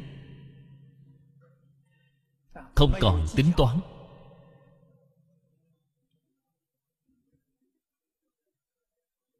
Cúng dường rất nhiều. Tôi không biết là bao nhiêu. Trước đến giờ không có nói đến số lượng, không có ý niệm về số lượng. Nhưng mà khi gặp phải bất cứ công việc gì cần tiền để chi dùng thì tiền sẽ có. Đến rất là tự nhiên. Chân thật là phật thị môn trung có cầu thì có ứng tâm tưởng sự thành. Cái quả báo này từ đâu mà có vậy? Quả báo là do nhiều năm bố thí như vậy. Trừ khi là không có cơ hội, có cơ hội thì nhất định cả thảy đều bố thí hết. Sau khi bố thí hết rồi thì không có việc gì nữa. Không bố thí thì tâm của bạn thấy dướng díu. Bố thí hết rồi thì vô sự bố thí hết sạch sẽ. Đến lúc cần thì tự nhiên nó lại có. Bạn xem điều này quá tốt.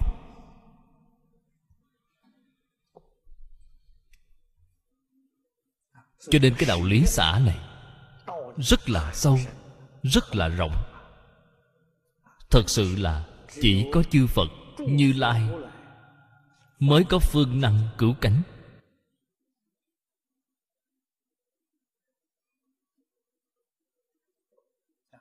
Cái sự xả này thực tại mà nói là điều quan trọng nhất.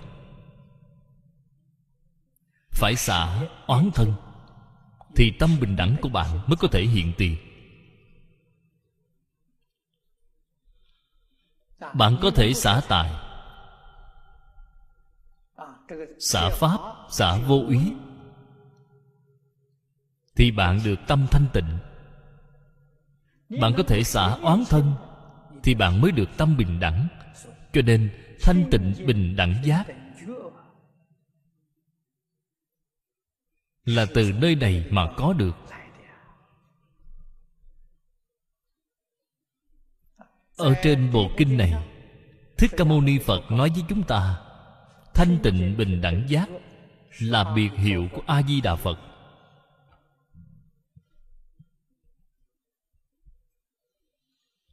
Nếu như chúng ta muốn học phật, thành phật cũng giống như a di đà phật. Vậy thì chẳng có gì khác, bạn phải biết xả. Biết được thí xả, thì bạn mới có thể làm đến được.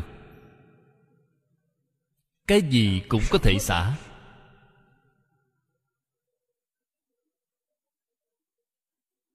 Ở đây, điều quan trọng nhất là bạn phải buông xả phiền não. Bạn xả vọng tưởng bạn phải xả phân biệt. Phải xả chấp trước. Không có cái nào mà không xả. Thuần tịnh, thuần thiện sẽ hiện tiền. Vào lúc này, đừng nói di đà tịnh độ. Tịnh độ của mười phương chư phật. Bạn muốn đi đến nơi nào thì có thể đi đến nơi đó. Cảm ứng đạo giao không thể nghĩ bàn. Thuần tịnh thuần thiện là từ việc làm thí xã mà có được.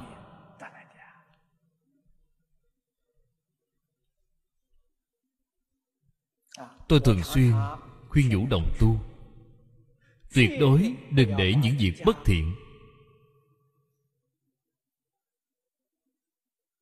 Của người khác ở trong tâm của mình, vậy là bạn quá sai lầm rồi bạn không những không thể xả, mà chuyên đi thu tập. Bạn thu tập những gì? Tập hợp rác rưởi. Hết thảy những điều bất thiện của chúng sanh, cả thảy đều thu vào trong tâm của mình. Bạn nói bạn quá khổ rồi, thật tội nghiệp. Quả báo của bạn không tốt, đọa trong tam đồ. Cho nên bạn phải biết xả. Tất cả chúng sanh, người sự vật bất thiện, cả thầy đều phải xả phải bảo tồn cái thiện. Thì bạn mới thật sự tu thành thiện tâm, thiện hạnh. Quả báo của bạn ở trong ba đường thiện. Đây vẫn chưa phải là pháp cứu cánh. Pháp cứu cánh thật sự. Xả ác mà không chấp tướng xả ác. Tu thiện mà không chấp tướng tu thiện. Thì bạn mới thật sự được tâm thanh tịnh. Đây mới gọi là thuần tịnh, thuần thiện. Quả báo không ở trong lục đạo, mà thoát ra ngoài. Không những phải vượt khỏi lục đạo, mà phải vượt qua mười pháp giới. Cho nên, người học phật phải học theo phật bồ tát.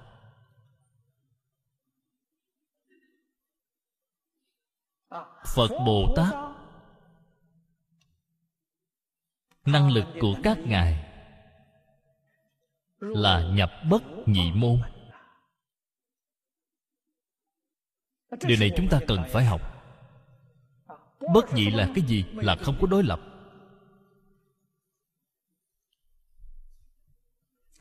Có thể đem đối lập xả bỏ.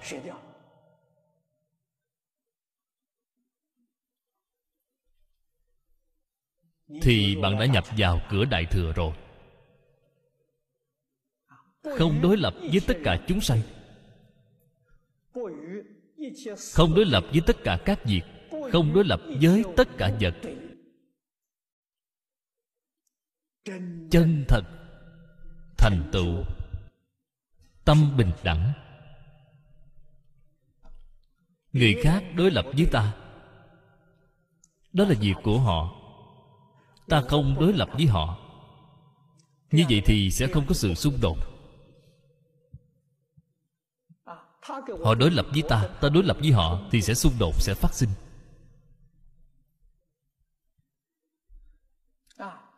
Họ đối lập với ta ta không đối lập với họ. Vậy thì sự đối lập của họ sẽ mất đi.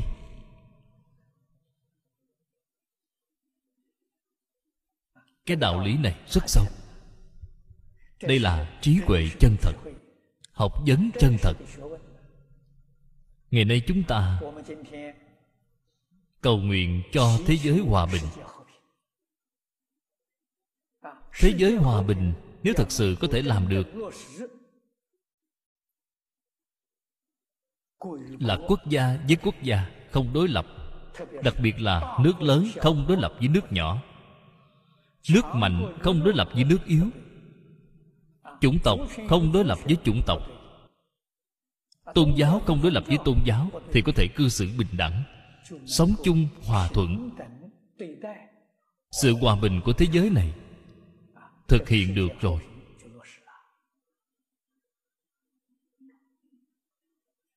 Bắt đầu làm từ đâu? Từ nơi nội tâm của chính bản thân chúng ta mà bắt đầu.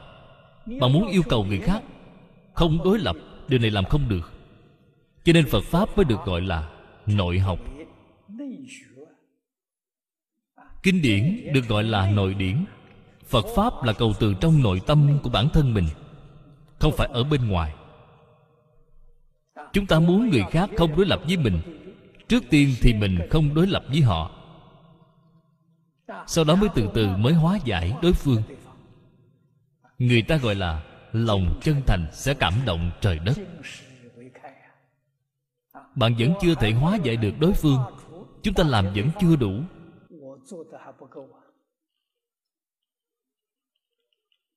Đây không phải là việc của một đời một kiếp, mà là đời đời kiếp kiếp.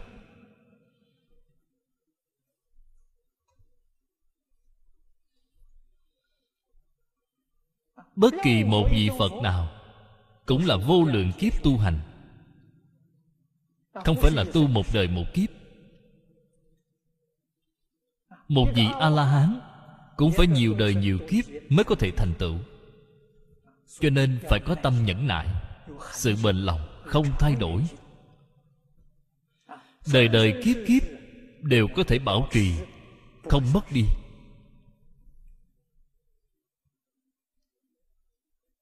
Chúng ta có cái niềm tin này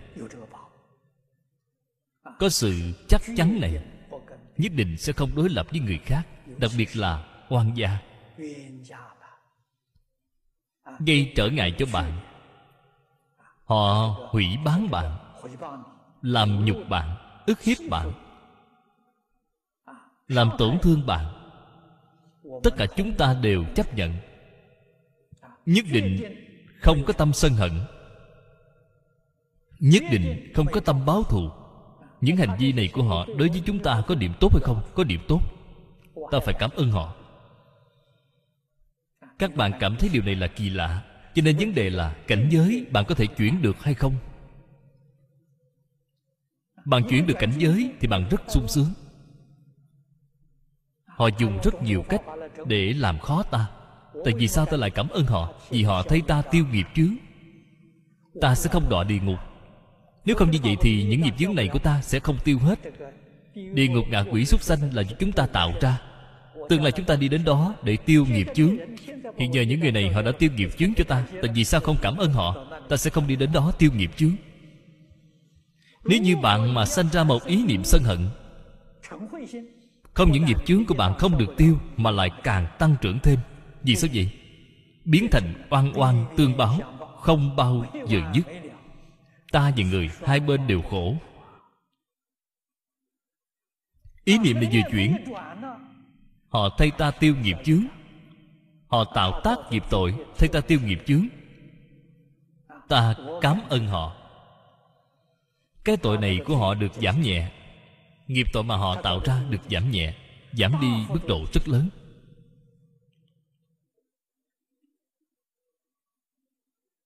Tội thì vẫn là có tội, nhưng được giảm nhẹ. Vì sao vậy? Họ đối với ta mà nói, họ được nâng cao. Giúp ta nâng cao. Nâng cao cảnh giới. Các bạn đọc được ở trong kinh kim cang. Vô ca lợi cắt xẻo thân thể. Cái đoạn kinh này, đoạn kinh văn kể chi tiết là trên kinh đại niết bàn. Giảng rất là dài, câu chuyện kể rất là rõ ràng. Những nhục tiên nhân. Tu hạnh bồ tát bị vua ca lợi cắt xẻo thân thể.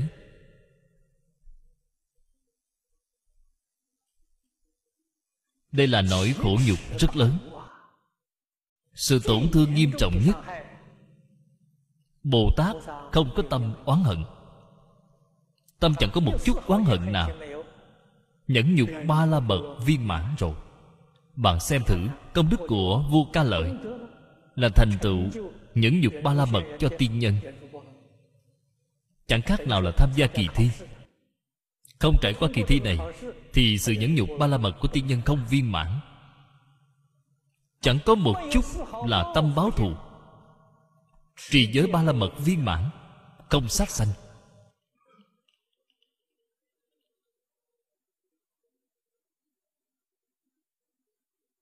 Bạn xem, cái này gọi là gì?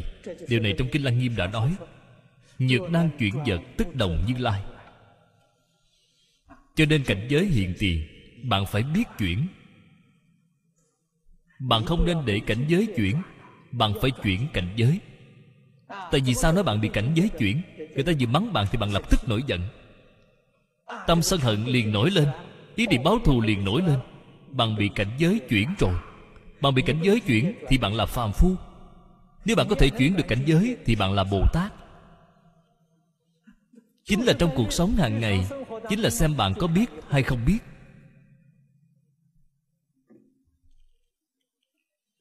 Cho nên, bất luận là thiện duyên hay là ác duyên, đều là tăng thượng duyên, đều là duyên tốt. Bất luận là hoàn cảnh nào, bất luận là nghịch cảnh, thuận cảnh người biết chuyển cảnh giới thì đều là hoàn cảnh tốt. Chúng ta học phật. Thực tế mà nói, điều quan trọng nhất chính là học điều này. Cho nên, không cần đi xem phong thủy, không cần đi chấm tử vi. Vì sao vậy? Vì tôi biết cách chuyển vận mệnh. Vì còn đi xem gì nữa chứ?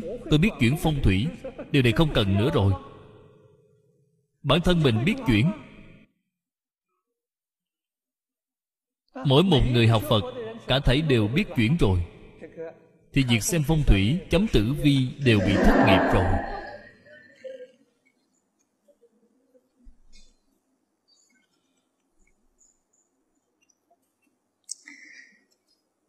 Từ bi hỷ xã bốn cái vô lượng tâm này, gieo duyên cho tất cả chúng sanh. Thật sự là phàm phu chúng ta thẳng tiến đến đẳng giác bồ tát hết thảy đều là duyên, cho nên mới dùng hai từ vô lượng.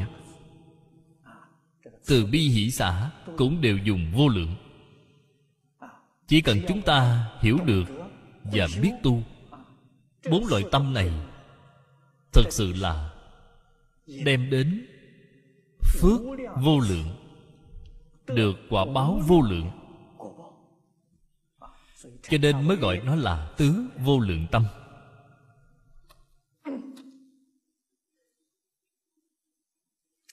Phía sau còn một câu.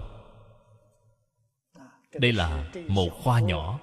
Hôm nay chúng ta có thể giảng phần này cho xong. Cam lộ, quán đảnh, thọ vị thanh.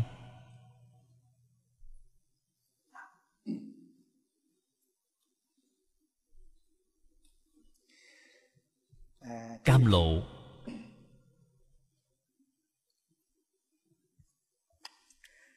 Cái câu này ở đây là một thí dụ. Rốt cuộc là cái gì?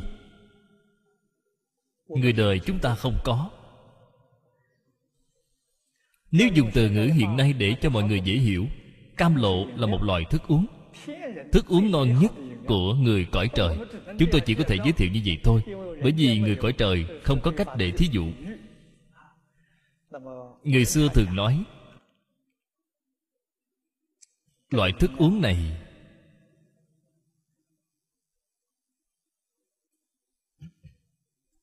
là thuốc bất tử của chư thiên.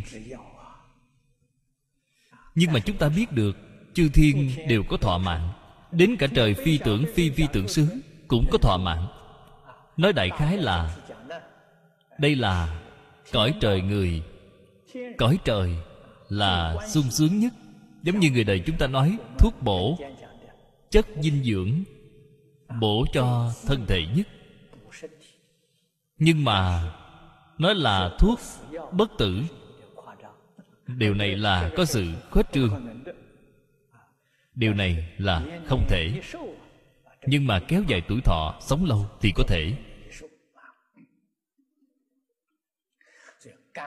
Cái gọi là quán đảnh cam lộ. Quán đảnh. Đây là, ở trong phật giáo là một nghi thức của mật tông. Ý nghĩa thì cũng không khác gì so với tam quy y của hiển tông.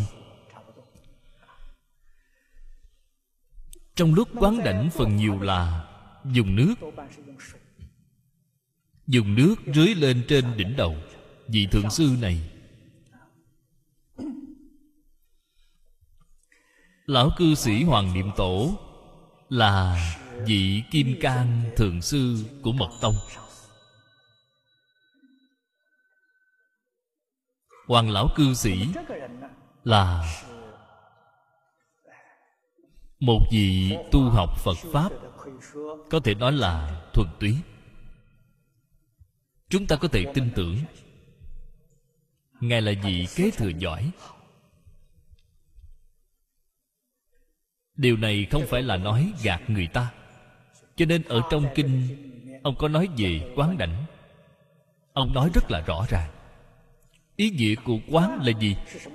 Ý nghĩa là truyền thọ.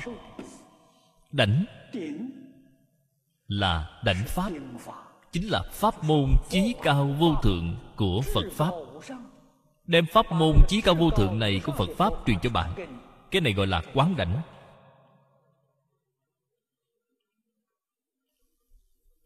Cái cách nói này rất là hay. Chúng ta không cần phải đi đến vị mật tông thượng sư nào cả phật sống rinpoche lạc ma ở chỗ đó. Gặp được ngài thì để cho ngài quán đảnh, sờ lên đầu của bạn cũng có người tìm tôi. Tôi nói với họ, bàn tay sờ lên đầu quá nhiều thì không có vệ sinh nên di trù rất nhiều. Tay tôi sẽ trở thành nguồn lây bệnh truyền nhiễm. Đây là trung gian truyền vi khuẩn gây bệnh mà. Vậy bạn còn muốn tôi sờ đầu nữa không? Đây là việc mê tín. Là do họ chưa có hiểu. Chỉ có vài giọt nước quán đảnh thì bạn được thông minh, được khai ngộ. Vậy thì vị thượng sư cùng với bạn, mỗi khi gặp được một vị thượng sư đều làm quán đảnh, kết quả họ càng quán đảnh càng hồ đồ. Tôi thấy họ vẫn chưa khai ngộ. Nếu bạn quán đảnh thật sự, mỗi ngày khi mà bạn tắm đó không phải mỗi ngày đều là quán đảnh hay sao?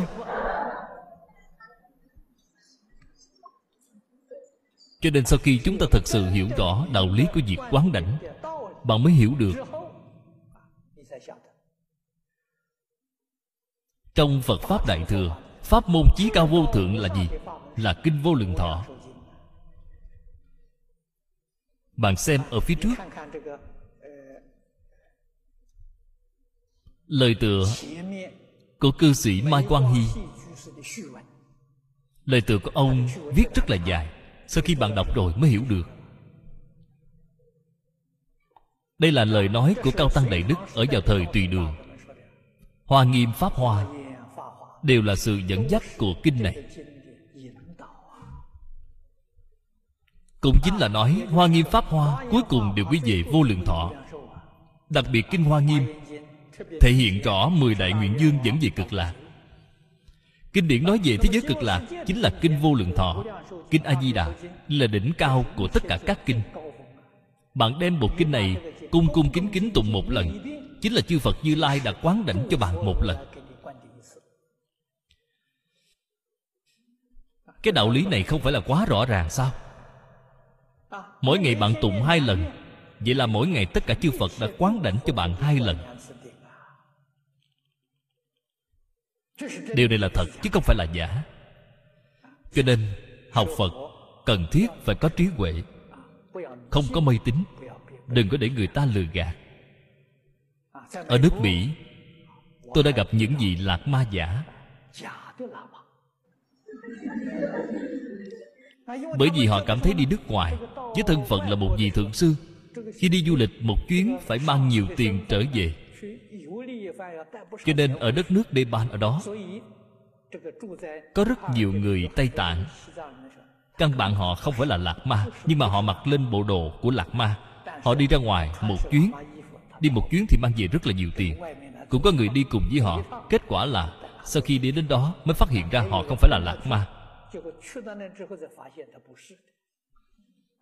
Vị đồng tu này trở về nói với tôi là họ bị mắc lừa. không phải là lạc ma thật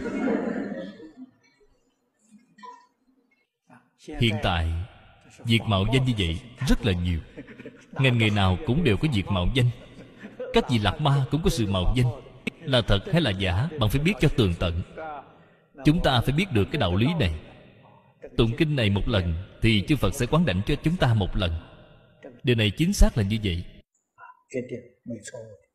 好，今天时间到了，我们就 阿弥陀佛阿弥陀佛阿弥陀佛。